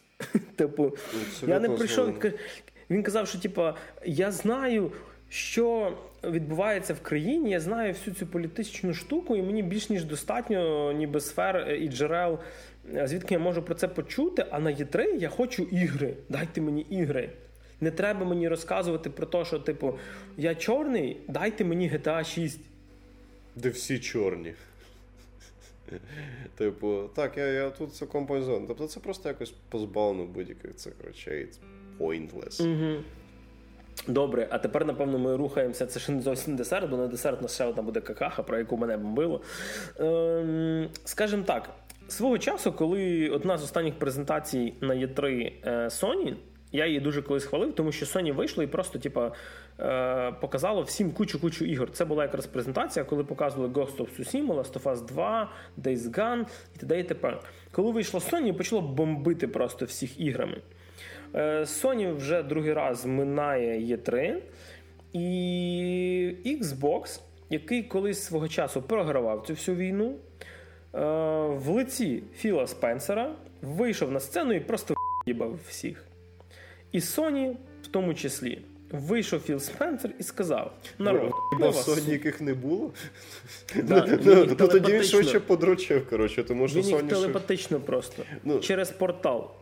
Ну, знаєш, Sony ще ж по суті. Чекай, Sony цього року ще ж не показував нічого. Ну, вони мали маленькі свої оці презентації, такі, де там Horizon показали, де ще щось, і десь осінню щось буде. Тобто в них ще своя окрема презентація тільки намічається. Да. Ну, тож, Намічається тільки. Ну от, тому Філ Спенсер поки що тільки вздрачнув. Окей, продовж. Але Філ Спенсер вже показав ігри, які виходять осінню 2021-го. А тільки в осінню 2021-го в Sony буде своя презентація. Прекрасно. Що там далі в цих Bethesda і Microsoft? От, не тільки Microsoft. По-перше, круто почну з того, що показали геймплей Battlefield 2042, який все-таки більше схиляється до Battlefield 4. Yes. І після спірної першої і херової п'ятої. Е, вони дійсно показали то, що хочуть бачити фанати. А фанати Battlefield від нього не хочуть бачити суперреалістичного бойовика. Вони хочуть бачити ту батлу. Вони навіть рандезуку показали. Це цей прийом, коли ти летиш на літаку, угу. вистрибуєш з нього, стріляєш в інший літак з базуки, і потім повертаєшся назад в свій літак. Так, це Вони стало показ... мемом після третьої частини, бо чуваки умудрялися це робити самі в грі. Вони показали в трейлері момент, коли. Чувак їде на джипі, розганяється по криші, він вилітає вперед, він з нього вистрибує, а джип замінований C4 і підриває його вверху, ну просто об вертольот. Це теж такі скілові штуки, які ну, ми робили це проти танків, правда, більше. Або проти групи піхоти, запускати джип напічканий С4. І по цих моментах видно, що навіть DICE, якими керує ЄА, почало слухати фанатів. І нарешті, це, звісно, можливо, і спірна штука, але в Battlefield 2042 не буде компанії. На мою суб'єктивну думку, вона їм ніколи не вдавалася, окрім Bad Company, де вона, в принципі, більше була синглова. В п'ятій, в першій вони були такими придатками, типу, які тебе не навчать мультиплеєра, тому що там зброя навіть веде себе по-іншому, і не дадуть нормальний сюжет. І тут дійсно буде хороший мультиплеєр, буде сім карт на початку, буде 128 ем, людей на карті, тобто 64 на 64 на ПК, на, ПК, на ПК і на новому поколінні консолей, і 32 на 32 на PS4 і Xbox One, тобто на попередньому поколінні е, консолей. Е, і виглядає шикарно. Добавили ці стихійні лиха, які будуть по одному на карту, але вони будуть рандомно стартувати. Тобто там буде якийсь цунамі, ураган, піщана буря і т.д. і т.п., яка буде міняти карту. Не показали ще толком Levolution, наскільки все буде руйнуватися, але виглядає просто шикарно. Звісно, це трейлер, геймплейний, але постановочний. Хочеться побачити, коли будуть якісь альфа, бета, ще щось. І як там буде це гратися. Знову ж таки, закликаю, як би вам це не подобалося, не робіть преордер. Е, і благо Battlefield це буде та штука, де будуть відкриті бети на всіх консолях, можна буде спробувати. І це мене насправді тішить, тому що як би мені це зараз не сподобалося, це може бути все одно трошечки уловочка, і воно потім в грі буде не зовсім так, як ми собі уявляємо. Але для цього є реально open бети, де буде кілька карт, на них ти зможеш принаймні якихось 30% того контенту оцінити, подивитися, чи воно тобі взагалі заходить, чи тобі ці трейлери не набрехали. І от Battlefield 2042, ну. Да, вони беруть сетінг сучасності і додають туди трошки фантастики, але трошки це в стилі там, е, крім парашутів, є вінксюти, є маленькі дрони, роботи, типу, як оці, знаєш, mm-hmm. Boston Dynamics. Якісь безпілотні бойові штуки. Тобто таке да, Near Future Warfare. Ну, типу, mm-hmm. у мене трохи інакше, у мене все-таки перша а п'ята неоднозначно по Battlefield. Але, типу, третю і четверту, типу, я дуже любив. Мені сподобалось, що 2042 він якраз іде ближче до третьої і четвертої, особливо до четвертої. І це дійсно прикольно, тому що нарешті от вертається до того, що мені дійсно подобалось, в що я дійсно залипав, тому що третю я дуже любив. Четверту я грав менше, тому що, по-перше, не такі сильні зміни відносно третьої, тобто це все одно було тяжко сприймати як повноцінну нову частину. По-друге, його класно грати в команді, а я четверту грав практично завжди сам. І на момент, коли я грав і на ПК, вона вже померла. А на консолях я тоді ще не мав в принципі з ким сильно часто регулярно грати четверку. І здається, на консолях вона вже теж померла. І перший я дропнув дуже швидко, бо це була повна хуйня. І, типу, п'ятий я, до речі, зараз час часу рубаюся, як не дивно, я ж я ж PS плюсі роздали безплатно. І я дуже радий, що вони хоча б попробують повернутися до того, що мені дійсно подобалось у батлі. І я дійсно чекатиму на якийсь open beta, якщо на PlayStation 4 буде така можливість. Ну або, наприклад, на тому ж самому, на чому я зараз граю, може вона буде не занадто вимоглива. Тобто я особисто дуже втішився, коли я побачив анонс саме цієї батли. Да, от прям воно так якось, знаєш, в точечку зайшло. Нарешті дуже, mm. що пора робити знов нормально. Тільки є один мінус. Якого хера в трейлері нема Seven Nation Army? Um, Типа, це, це я, звісно, так вже більше жартую, але от прям ну, я я серйозно думав, що буде. Я надіюся, що насправді буде чергова ця версія просто цієї Theme з Battlefield, а там воно mm-hmm. її не було. Тобто там не було ось як в третій, в четвертій частині цієї схожої штуки. Я такий, блін, коли ж буде, коли ж буде. Бо вони в трейлер, наприклад, ліпили цю Kickstart My Heart від Motley Crue епізодами. А так то. Ну і трейлер сам по собі виглядав дуже смішно, якщо думати, бо там чуваки, знаєш, просто бігали такими кучами на кучами і просто такі падали пачками. Але я такий, ладно, ладно, похуй цей трейлер виглядає так странно, але головне, що вони знову вертаються до прикольного сетінгу. А що там в нас далі на рахунок прикольного сетінгу? А на рахунок прикольного сетінгу, те, чого я не чекав. Е- тому що насправді думав, що там навіть до трейлеру ще далеко показали перший трейлер, навіть тизер Starfield. Ем, це гра, над якою, так як говорять люди, Bethesda вже працює доволі давно. Ем, і можна це назвати, так сказати, Skyrim в космосі. Тобто це буде рольова гра в фантастичному сетінгу. І виходить вона, е, якщо не помиляюся, 11 листопада 2022 року. Е, при тому, що Skyrim виходив якщо не помиляюся, 11 листопада 11 го чи 12 12 року. Чи 11 го 11 11 році вже. Да. Десятиріччя, чувак, ювілей. Да. І м, показали коротенький е, трейлер, де персонаж заходить в свій корабель, там взлітає, летить, і, і там якраз коли він вводить код доступу, це типу як дата релізу. Е, Виглядає доволі специфічно, і він мені по стилю нагадав такі, знаєш. Е, Блін, там, там, от розумієш, сам стиль цих космічних кораблів, і оці всі такі більш функціональні частини, ніж дизайнерські, нагадав мені чужий. Типу, особливо ці їхні маленькі челники з другої частини, де він просто летить, в нього там якісь лампочки, речаги, ще щось, воно виглядає некрасиво, але функціонально. Ну, воно як ці артист, всяких там ретро-футуристичних художників, всього цього олдскульної космічної але фантастики. Але не не, не, не арт-деко, типа Прея і Біошоку, а от ну, якраз... реалістичний підхід. Да, реалістичний ретрофутуризм. Блін, е, не знаю, що від цього чекати, тому що е, якийсь хайп по ньому в мене дуже специфічний. Мені хочеться чогось в космосі. Я насправді доволі От я елітку деколи літаю, Elite Dangerous, але ну, знову ж таки там немає такого сюжету, це більше от політати, поаутірувати в космосі. А от Skyrim, АК Skyrim в космічних якихось таких сетінгах, це звучить цікаво. Плюс дизайн не виглядає заїждженим. Воно не виглядає Mass Effect, не виглядає якимось Star Wars чи Star Trek глянцевим. Є щось в цьому своє. Е, знову ж таки, блін, ну я не знаю, що тут ще можна додати, тому що нам показали дуже маленький трейлер, майже нічого про це не розказали. І ну, емоції лишилися, але я чекаю, коли покажуть хоча б трошки геймплею. Там в інтернет просочуються скріншоти, всякі плюс-мінус. Ну, блін, я хочу це побачити, от прям коли розробники покажуть, от нам кусочок левела якогось. Е, І напевно від космосу ще одна гра, про яку теж не дуже багато хочеться розказати, але хочеться. Е, Ми повернемося до Мексики неочікувано. Показали Forza Horizon 5. Е, на 360-му Xbox перші дві Forza це були мої улюблені аркадні гонки.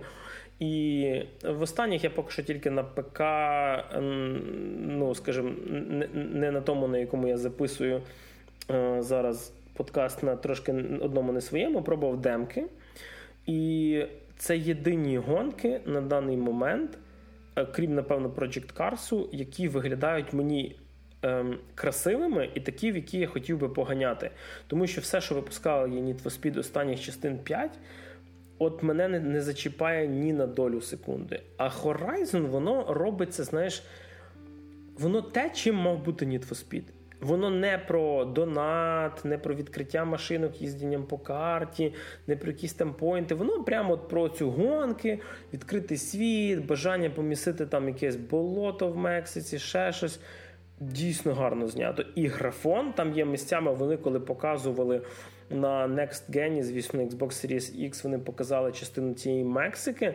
І до моменту, коли в кадр заїхала машина, ти реально думаєш, що це кадр, типу, просто з якогось National Geographic. Блін, я не знаю. Типу, це настільки круто виглядає. І це прості аркадні гонки. Так, я розумію, що, можливо, це не така гра такого значення, як Battlefield чи Starfield, е, знову ж таки, Field Field.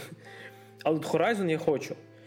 І що Starfield, що Forza, що ще одна наступна наша гра буде доступна в Xbox Game Pass в підписці в перший ж день. Тобто вам навіть не треба буде платити 60 баксів чи навіть 70 зараз вже full прайс на Next Gen за кожну з цих ігор, щоб пограти.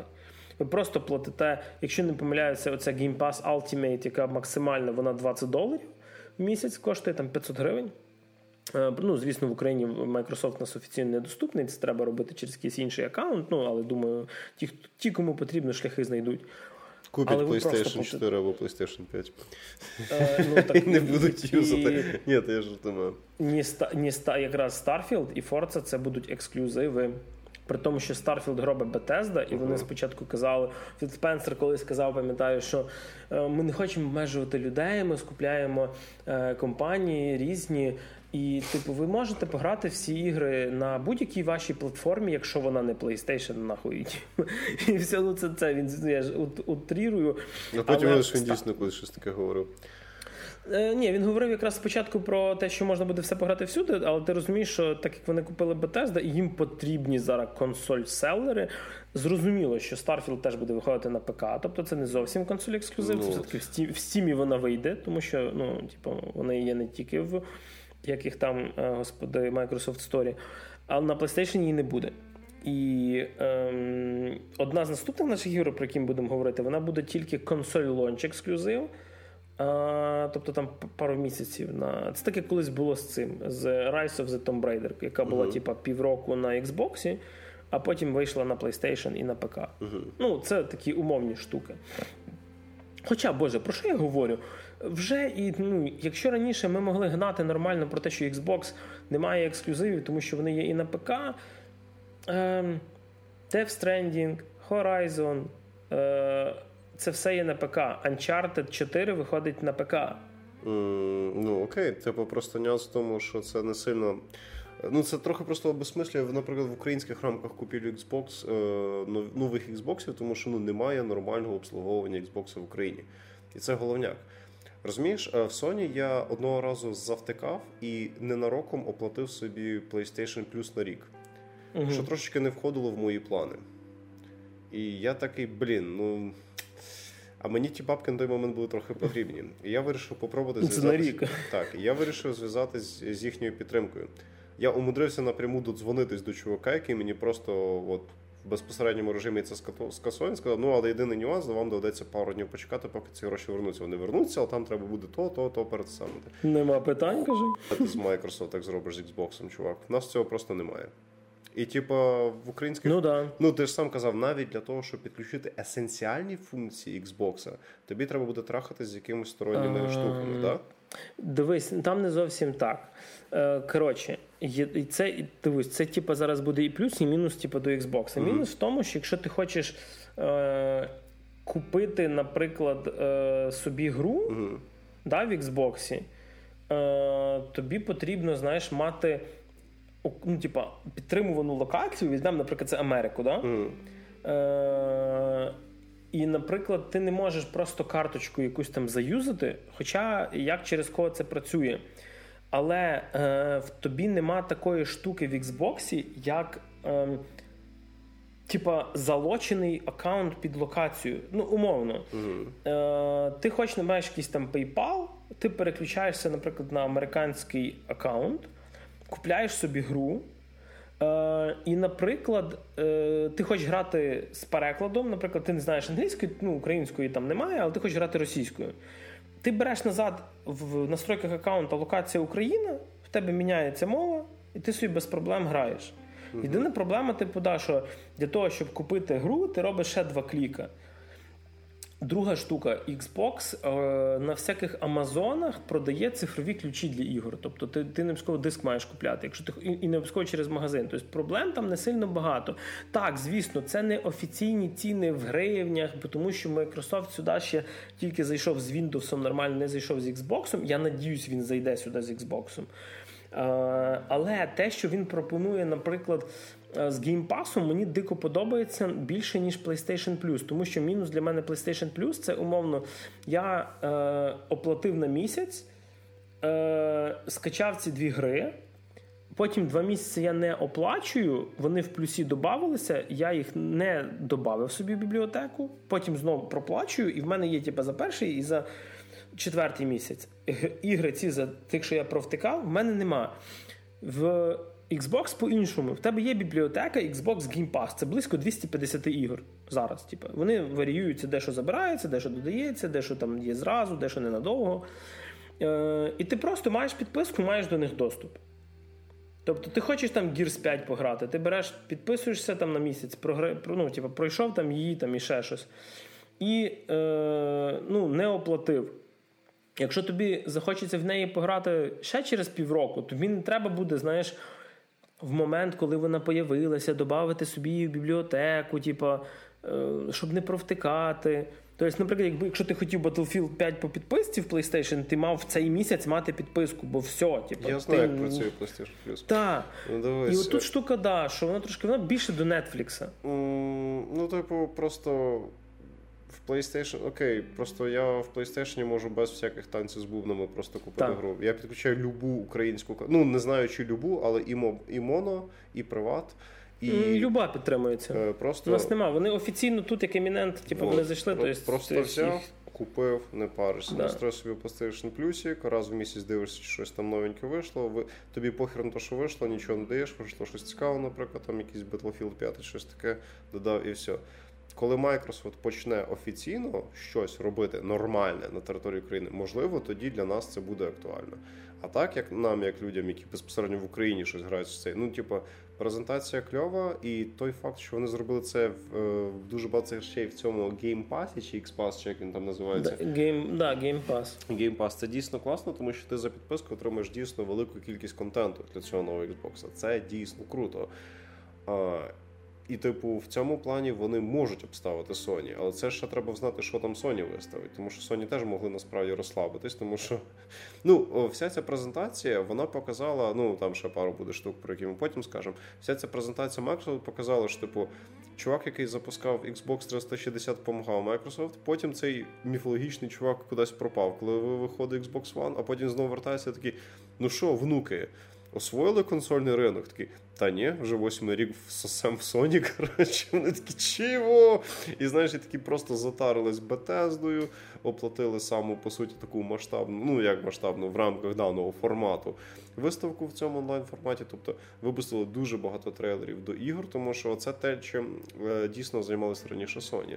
Тому що Sony вони їбали Microsoft тим, що вони показували велику кількість контенту безпосередньо ігрового. А Microsoft дуже часто. Ну я пам'ятаю цю епічну конференцію, коли, по-моєму, Microsoft якраз анонсували. Блін, от я не пам'ятаю, що це був той рік, про який ти говориш, там де були Last of Us, Ghost of Tsushima і Days Gone. Але просто я пам'ятаю, що був якийсь рік, коли Sony опять показувало дуже багато майбутніх ігор. Microsoft розказував про якісь там 4K то, 4K сьо, 4K 50.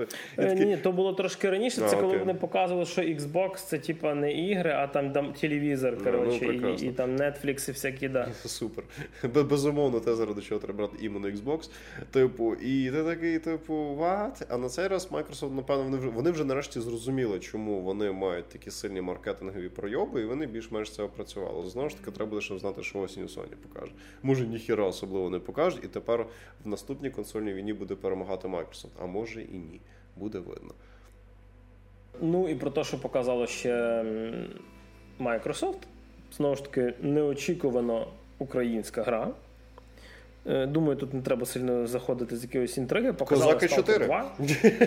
Козаки 4. Ну, але від тої ж самої компанії, до речі, теж від GSC. Так. Е, показали Stalker 2 е, Серце Чорнобиля якщо не помиляюся, і притом вже там е, Твіттер бугуртить, чому вони написали Heart of Chernobyl, а не Чорнобиль. При тому, що навіть в самій грі там елементи є багато які українською, і гра буде мати українську озвучку. Тобто вона нормально. Да, Тобто, наприклад, там, е, коли показували сталкера, який йде по зоні, і в нього є такий детектор, який е, знаходить артефакти а болтами він кидає, щоб аномалії палити. Да. То цей е, його детектор, такий як антенка, називається гілка. І він гілка називається в будь-якому. Тобто і в російській версії він гілка, він не ветка е, буде. Але це не зупинило наших фанатів української мови, які люблять побугуртати кожен раз, коли щось подібне стається. І Перед тим як ми перейдемо до самої гри, я хочу сказати за цей гурт. Мене насправді дико здивувало, тому що це зараз весь наш український YouTube роз, розкидає в стилі зрада, там якась, як ви там посміли, скандал. Я думаю, народ е, Xbox офіційно в Україні немає. Е, Виставка Є3, ну, пока це типу виставка, це бізнес-виставка. Вона показується для тих. Е, країн, в яких це продається. Е, це гра з, по-перше, яка перші частини в нас же ж в Україні виходили російською мовою, і українська озвучка там появилася чуть ли не фанатськими силами взагалі. І вони показують в країнах, де є ця мова, наприклад, Білорусія і Росія, де це буде продаватися. Блін, та логічно, що вони говорять російською. Якби вони показували цей трейлер на якомусь Токіо Експо, всі ці, блядь, сталкери говорили говорили би, блін, Сайонара і Арігато. І все не говорили б вони там ні російською, ні англійською. Ну, багато Все житель... було б японською. Багато жителів тих регіонів, яких, ем, в яких відбуваються події, власне, гри Сталкер, тобто Північна Україна, Південна Білорусь, багато людей дійсно російськомовні, так just in case. Ну і знову ж таки, все відбувається на пострадянському просторі, теж багато хто говорить російською. А ще Сталкер популярний як в Україні. Так і в Росії, так і в Білорусі, і в російськомовному регіоні.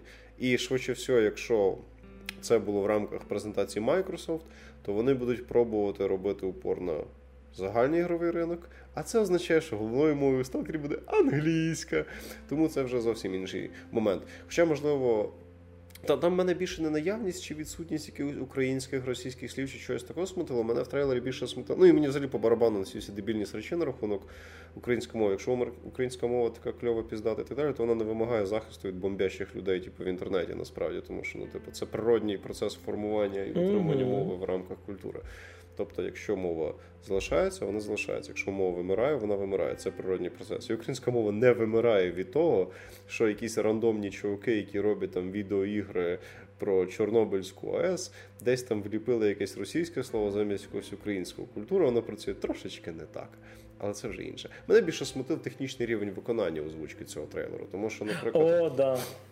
Ну, там якісь дуже дивні моменти відбувалися, тому що, наприклад, якщо. М- а, Просто сам трейлер він зроблений якось трохи. Ну, типу, дішовенько. Тобто, знаєш, ти бачиш там трейлери всяких цих там AAA крутих мегатайтлів, потім бачиш цей Stalker 2, і воно якось так, ну, не самий зв'язний трейлер, який я бачу, скажімо так. Тому що, наприклад. Ну, озвучено професійними програмістами, що ти хочеш. Друзями кодерів. Типу, і суть в тому, що, наприклад, там ось цей Курлі Борис, чи як його звати, що жартівливо цього так, лисого куч... назвали. Кучерявий Борис. Так, кучерявий Борис, лисий чувак з бородою. По-перше, він дуже неприродний, персонаж сам по собі дуже неприродньо себе вів під час своєї розмови. Щиро погано уявляю собі такий діалог між такими людьми, які займаються такими речами, але ладно. Проблема у мене для була в тому, що таке ще ніби це людина, яка не говорить в житті російською мовою, говорила російською мовою, тому що виглядало звучало дуже Там акцент такий відчувався, що ну, якийсь це дуже дивно або було. французький. Ну тобто, це було явно видно, що це або людина з якогось специфічного регіону України і Росії з якимось специфічним говором, або ця людина взагалі російською не говорить. І ще одне, коли ці всі сталкери сиділи там біля е, багаття, це звісно прикольний такий, знаєш, е, відсилочка до всіх попередніх частин, тому що в сталкерах завжди це багаття і посіділки у костра. Е, були такими, типу, якби сейф-зонами, і всі ці мемасики з пісеньок і т.д., типу, були якраз звідти. То вони, коли сидять, вони між собою говорять такими, знаєш, Блін, це вечір зустрічі випускників Львівської політехніки. Вони всі такі, знаєш, ем, без матюка, без всяких задоринок. Вони всі такі, там навіть є оце мусьє, ой, який ти в нас розумний, професура, ще щось. Всі ці фразочки. Крінжовенько. Воно, воно було дуже якось слабо зроблено, воно було дуже якось без без іскри. Я вже мовчу про чувака, який в противогазі сидить біля вогнища. Я не знаю, що да. це дуже Я це, такий, це знаєш. Мені здається, що просто мокапа не хватило. Ну можливо, можливо. Просто трейлер треба було зробити по-бистрому, але це цього чувака вже ніяк не виходить. Такий, так, вдівайте на нього противогаз. Напевне, всі ресурси пішли на Григоровича, який каже, який бажає сталкеру удачі в кінці трейлера. Але самий Насчет озвучки, і, і, до речі, слухачі наші, ми ще зараз будемо хвалити, особливо я точно буду теж хвалити, але не в озвучку. Е, коли у нас в кінці показують цього чувака, який похожий на Леона Кеннеді. Кеннеді з Resident Evil, який каже, що зона була, типу, не, не вільна, а тепер вільна. В нього озвучка і Фейс нагадав мені чувака з оцього мемасика, де там поганий російський серіал, де двоє кричать: Да вона не може любити тебе, да люблю я тебе. Типа, знаєш, оце. Там, там Прямо. Там ще... я, я ще думаю, може, це навіть той самий мужик озвучує. Можливо, того самого взяли на цей. Ну, по-перше, там Теж не саме першокласна лицева анімація, як на 2020-2021 рік. Це раз. По-друге, ну тут я би поспорив, бо мені якраз сподобалася мікроміміка. Мені взагалі ні. Тобто, ну mm. просто подивись, чувак, можеш подивитись трейлер якихось старіших ігор, або навіть ігровий процес якийсь старий, боже, Hellblade, наприклад. Умовно. А скільки Hellblade? Ну окей. Тобто, ну, взагалі не огонь. І ця інтонація, яка скакала в нього, ну, типу, там, знаєш, ці активні такі жестикуляції, але, типу, якось інтонація не вистачає якогось такого. Не знаю, тобто інтонація, вона якось дуже неприродньо там працює. там. От починається вроді якось так активно-активно, а потім воно якось так спадає в тому моменті, де мало бути ще активніше, і і якось воно от взагалі не цей. Тобто озвучка в цьому трейлері була такої, і він був презентований явно не найкращим чином. У мене взагалі таке відчуття, ніби. Ну і взагалі, мені здається, це все зроблено було трохи на скору руку саме трейлер і вся ця робота. Тому що з цим Сталкером 2 взагалі така специфічна історія. Анонсували і заглохли, пропали, затихли.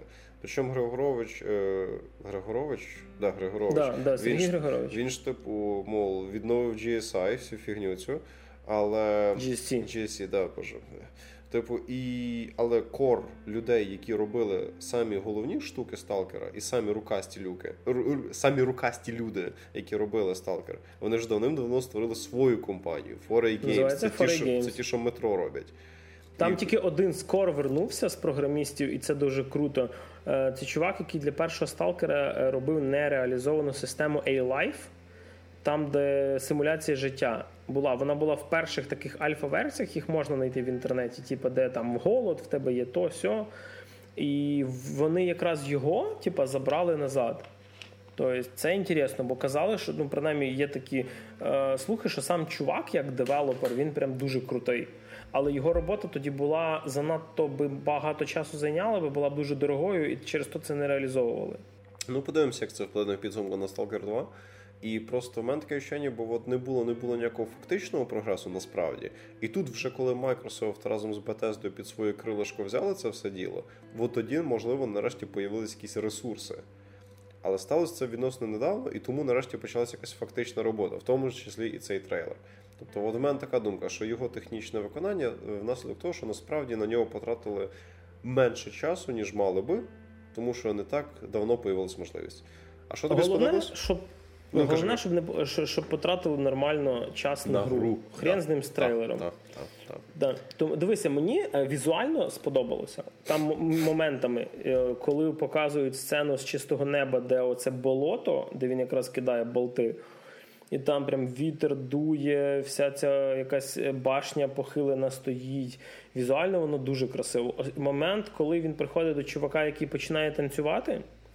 Е, дуже дивна штука, але мені сподобалося, що там, наприклад, підлога це не одне полотно з текстурою, а коли він бігав і ставав на доски, і вони прогиналися. Тобто, і це не просто виглядає як скрипт, бо він потім туди назад вертається, коли танцює, і стає, типа, з другої сторони, вона теж ну, видно, з одної сторони доска не пробита, і вона, типу, хитається.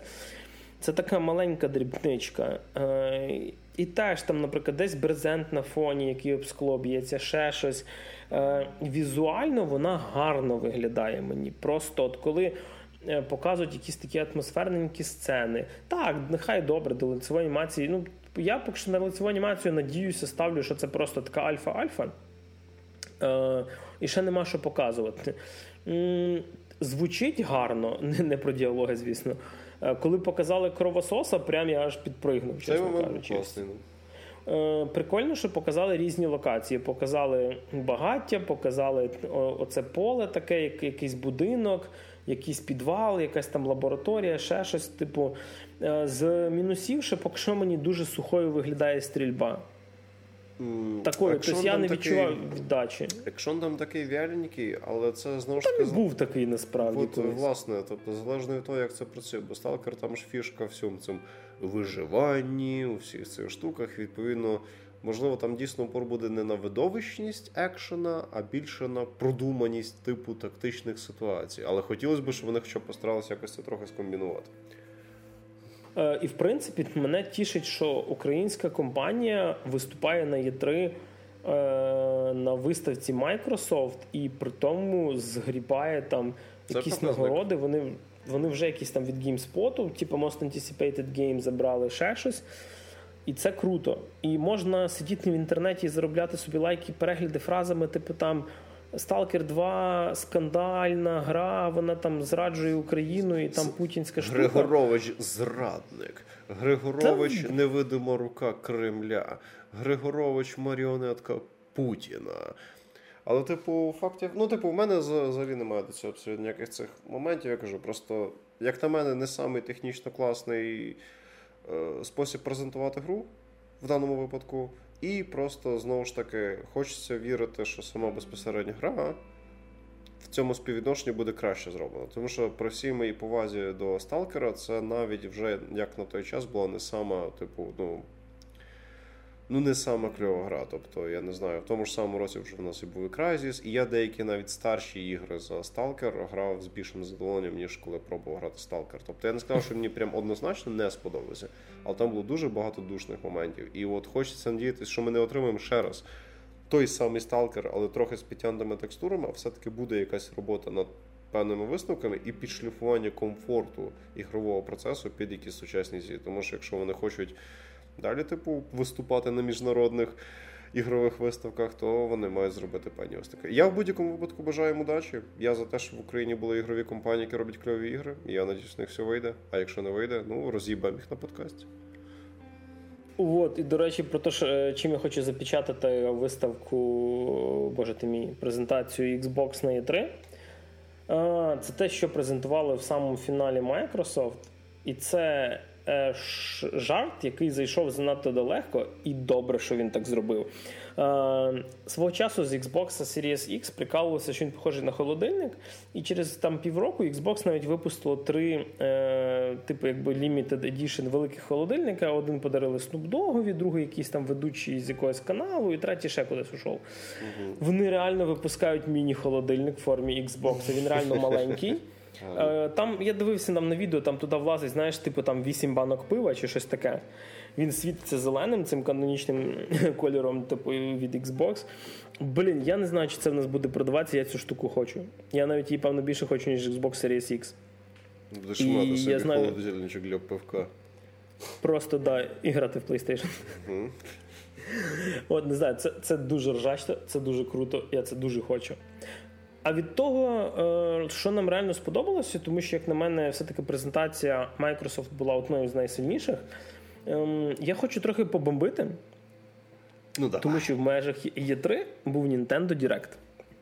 Е, слухачі, напевно, наші чули, що я в принципі дуже люблю е, консолі Nintendo, дуже люблю всякі ігри про Маріо і т.д. Ну, взагалі доволі дивно, що ти на рахунок цього побомбиш, ти, як правило, доволі лояльний до Nintendo. Угу. Е, Nintendo вийшло з своєю презентацією Nintendo Direct, показало кілька ігор, і е, це було дуже дивно. Вони показали продовження Метроїда. Всі чекали на Metroid Prime новий. І вони показали продовження 2D Метроїда, називається Metroid Dread. Який, який двохвимірний. I am the law, така. Да, який двохвимірний який виглядає гірше, ніж Bloodstained, на яку всі грішили, то що там графіка специфічна, який коштує full прайс 60 баксів. І кемон народ, але на тій ж Nintendo є набагато більше Metroidvania, які коштують по 15, по 10, по 20 доларів, типу Hollow Knight, та Shovel Knight, та тих самих Bloodstained, які постійно по знижці, вони виглядають краще. Вони показали кілька кадрів з е, Legend of Zelda нової, яка досі не має назви, яка називається Breath of the Wild Sequel.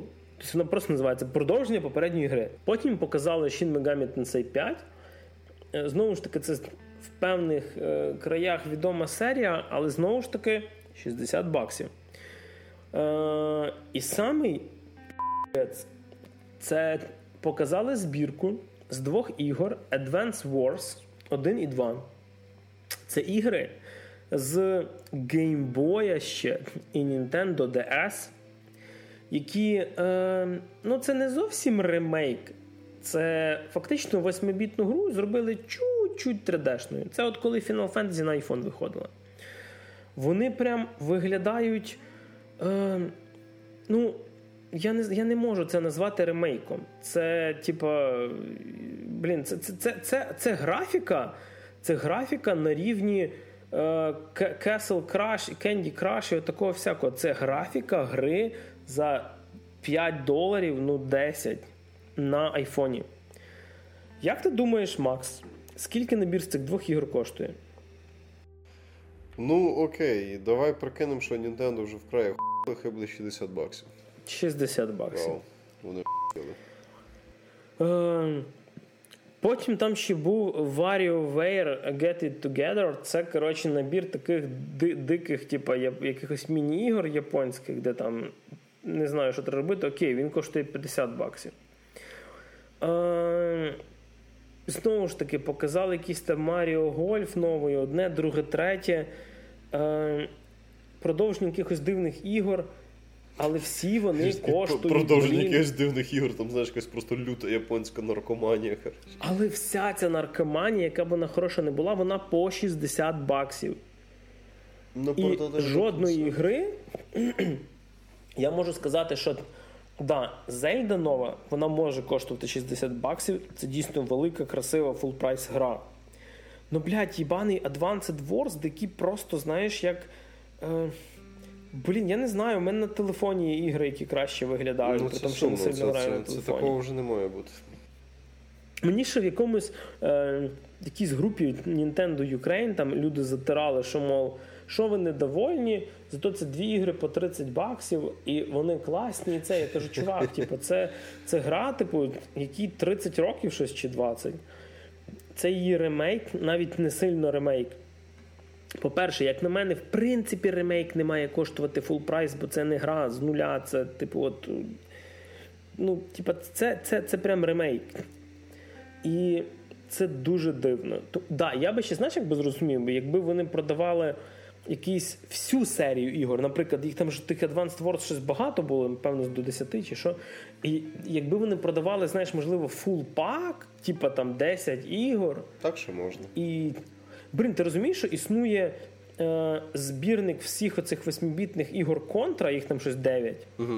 І він коштує, е, якщо не помиляюся, в районі 10-15 доларів. Ну, Це абсолютно нормально. Старі ігри, класіка, але вони старі. І просто собі збити якось бабла і заодно порадувати, типу, фанатичого старого, ти за якусь врозумітельну ціну даєш їм оцей пак. Але коли те, що ти описуєш, коштує по 30 гривень кожна і доларів, доларів. типу 60 виходить. Це якось дуже-дуже дуже сумно. А, Почекай, чувак, батя пише подкаст, потім пом'явкаєш. Все, відійде. Це а я не до тебе, сам? це я не до тебе. Слава Богу. Ти там, до речі, з Днем батька, якщо що. Ой, спасибі. Ми якраз пишете на День батька. Спасибі, спасибі. Як батько двох котів, які зараз піздяться у мене в коридорі. Я дуже дякую, приємно чути. Дякую. Е, дуже коротко ще хочу сказати про те, чого я насправді чекав, тому що ми також mm-hmm. знову пишемо нову Годзілу і треба буде поскоро закінчувати. Знаєш, людей скоро буде дилема повнометражний фільм чи слухати наш подкаст. Да. Е, Є ігри, про які я давно не чув, і про які хочеться почути. Я надіюсь, що вони живі. Щось Перше, Beyond the Good and Evil 2. Де Ubisoft, ви показали стільки гівна я би по Beyond Good and Evil 2 банально якийсь би просто трейлер. При тому, що ви вже показували геймплейні трейлери. Цілком повністю згоден. Е, Тес 6, при тому, що я думав, що він більше готовий, ніж Starfield. По ньому нічого немає. Е, Final Fantasy 16, яку показали буквально. Ну, але окей, добре. Тут нема проблем. Final Fantasy 16 виходить е, спочатку ексклюзивно на PlayStation, а потім вже на все решта. Хоча на ПК вона теж має бути. Теж дуже дивно, тому що скворечники були типу, з презентацією, і теж дивно, чому не показати. Показати якусь непонятну гру по фіналці, яку яку роблять вроді би ніндзя Тіорі, яка виглядає як гівно, де в діалогах всі говорять слово хаос. Це дуже странно. Мені цікаво, що відбувається з Bayonetta 3, і е, тому що теж дуже люблю цю серію ігор. Хочу продовження човіха висока, яка напівгола бігає, робить свого волосся костюм. Чим більше вона сильні прийоми робить, тим більше роздягається. Мені ще про це щось треба говорити, чи чи мені здається достатньо? Ну, кинь ссылку на відос, чи ти про гру все-таки. Я все-таки про гру, на жаль. І вампіри Маскарад 2 Bloodlines. О, Теж давно нічого не чув. Vampire Masquerade Bloodlines 2 попали в производственний ад, чувак. Можливо, їх е, можливо, взагалі не буде? Можливо, взагалі закриють, тому що там. Коротше, е, ком'юніті в Vampire the Masquerade е, дуже сильно, типу, саме настольного цього роліплейного. Е, ну, кор-база якого, по суті, ну, фаната якого, по суті, ну, є автоматично. ролівухи, типу діндішні. Туди дуже сильно, типу, саме от всі ці наші любимі SGV почали так прям гарно насідати. От прям так гарно, гарно, гарно. От саме їх там це. Ну, от якось дуже така сприятлива атмосфера там була, якісь там дуже популярні ребята. І дуже багатьох е, людей, які займалися розробкою Vampire The Masquerade Bloodlines, почали зайобувати. Типу, поміняйте то, додайте сьо, додайте то, п'яте, десяте. До до часу це все якось терпілось, терпілось, але потім людям вже зовсім, типу, там прям. Зовсім якусь діч почав втратити. На жаль, немає ніякої конкретики, тому що дуже багато цих людей вони просто пішли з розробки Vampire The Masquerade Bloodlines 2. І, типа, всі їхні аргументи зводяться до того, що ну, всі їхні аргументи пробують контрити тим фактом, що вони просто там злі сексисти або ще якась фігня. Ну, коротше таке. Типа, і... А ті люди, які йшли, це взагалі були толкові розробники, яким просто uh-huh. це надоїло. І по факту розробка на деякий час припинилась. Це довгий час пробували зам'яти, але факт є факт. Типу, можливо, Vampire the Masquerade 2 взагалі не вийде. Або його будуть переробляти дуже довго. Тобто, ну, кор в них гри вже є, тому що там ж була геймплейна презентація. Але я так поняв, там було ще працювати і працювати. Ну, типу, надіюсь, що вийде, тому що мені, в принципі, Vampire the Masquerade подобається. Блін, може б його навіть переграти. Але зараз я десь такої, такого вже оптимізму, на жаль, віднес на нього не відчуваю. Плюс швидше всього на місце тих людей, які пішли, могли піти, піти прийти ті люди, які більш лояльні до тих вимог, які вставлялися, тому ми можемо отримати дуже специфічний Vampire the Masquerade Bloodlines Може, 2. Може, не треба. може, краще він вже і дійсно хай не виходить. Ну тобто, на жаль, ситуація десь як з третім Dishonored або Prey 2. Ми їх поки що не побачимо. А в підсумку хочеться сказати, що дуже тішить, що Є3 все-таки принесло більше хорошого чогось, ніж поганого. Е, Були дуже багато показано класних ігор. Є нам чого чекати, тому що останніх півроку вони по анонсах були так собі, знаєш, і от хотілося того свята. А червень то завжди свято на ігрових. Ем, теренах, тенетах, і якраз от ем, дуже гарно виходить те, що ми свою трійцю відсвяткували. І будемо чекати далі. І як завжди, будемо старатися розказувати про це все вам, любі наші слухачі, про хороші ігри, погані ігри, що ми чекаємо, від чого нас бомбить. А в студії, як завжди, сьогодні працювали для вас в 44-му випуску подкасту «Та ти що?» Максим Морозюк. Всім папа. І з Днем батька. Мене все ще звати Григорій Трачук. Почуємось.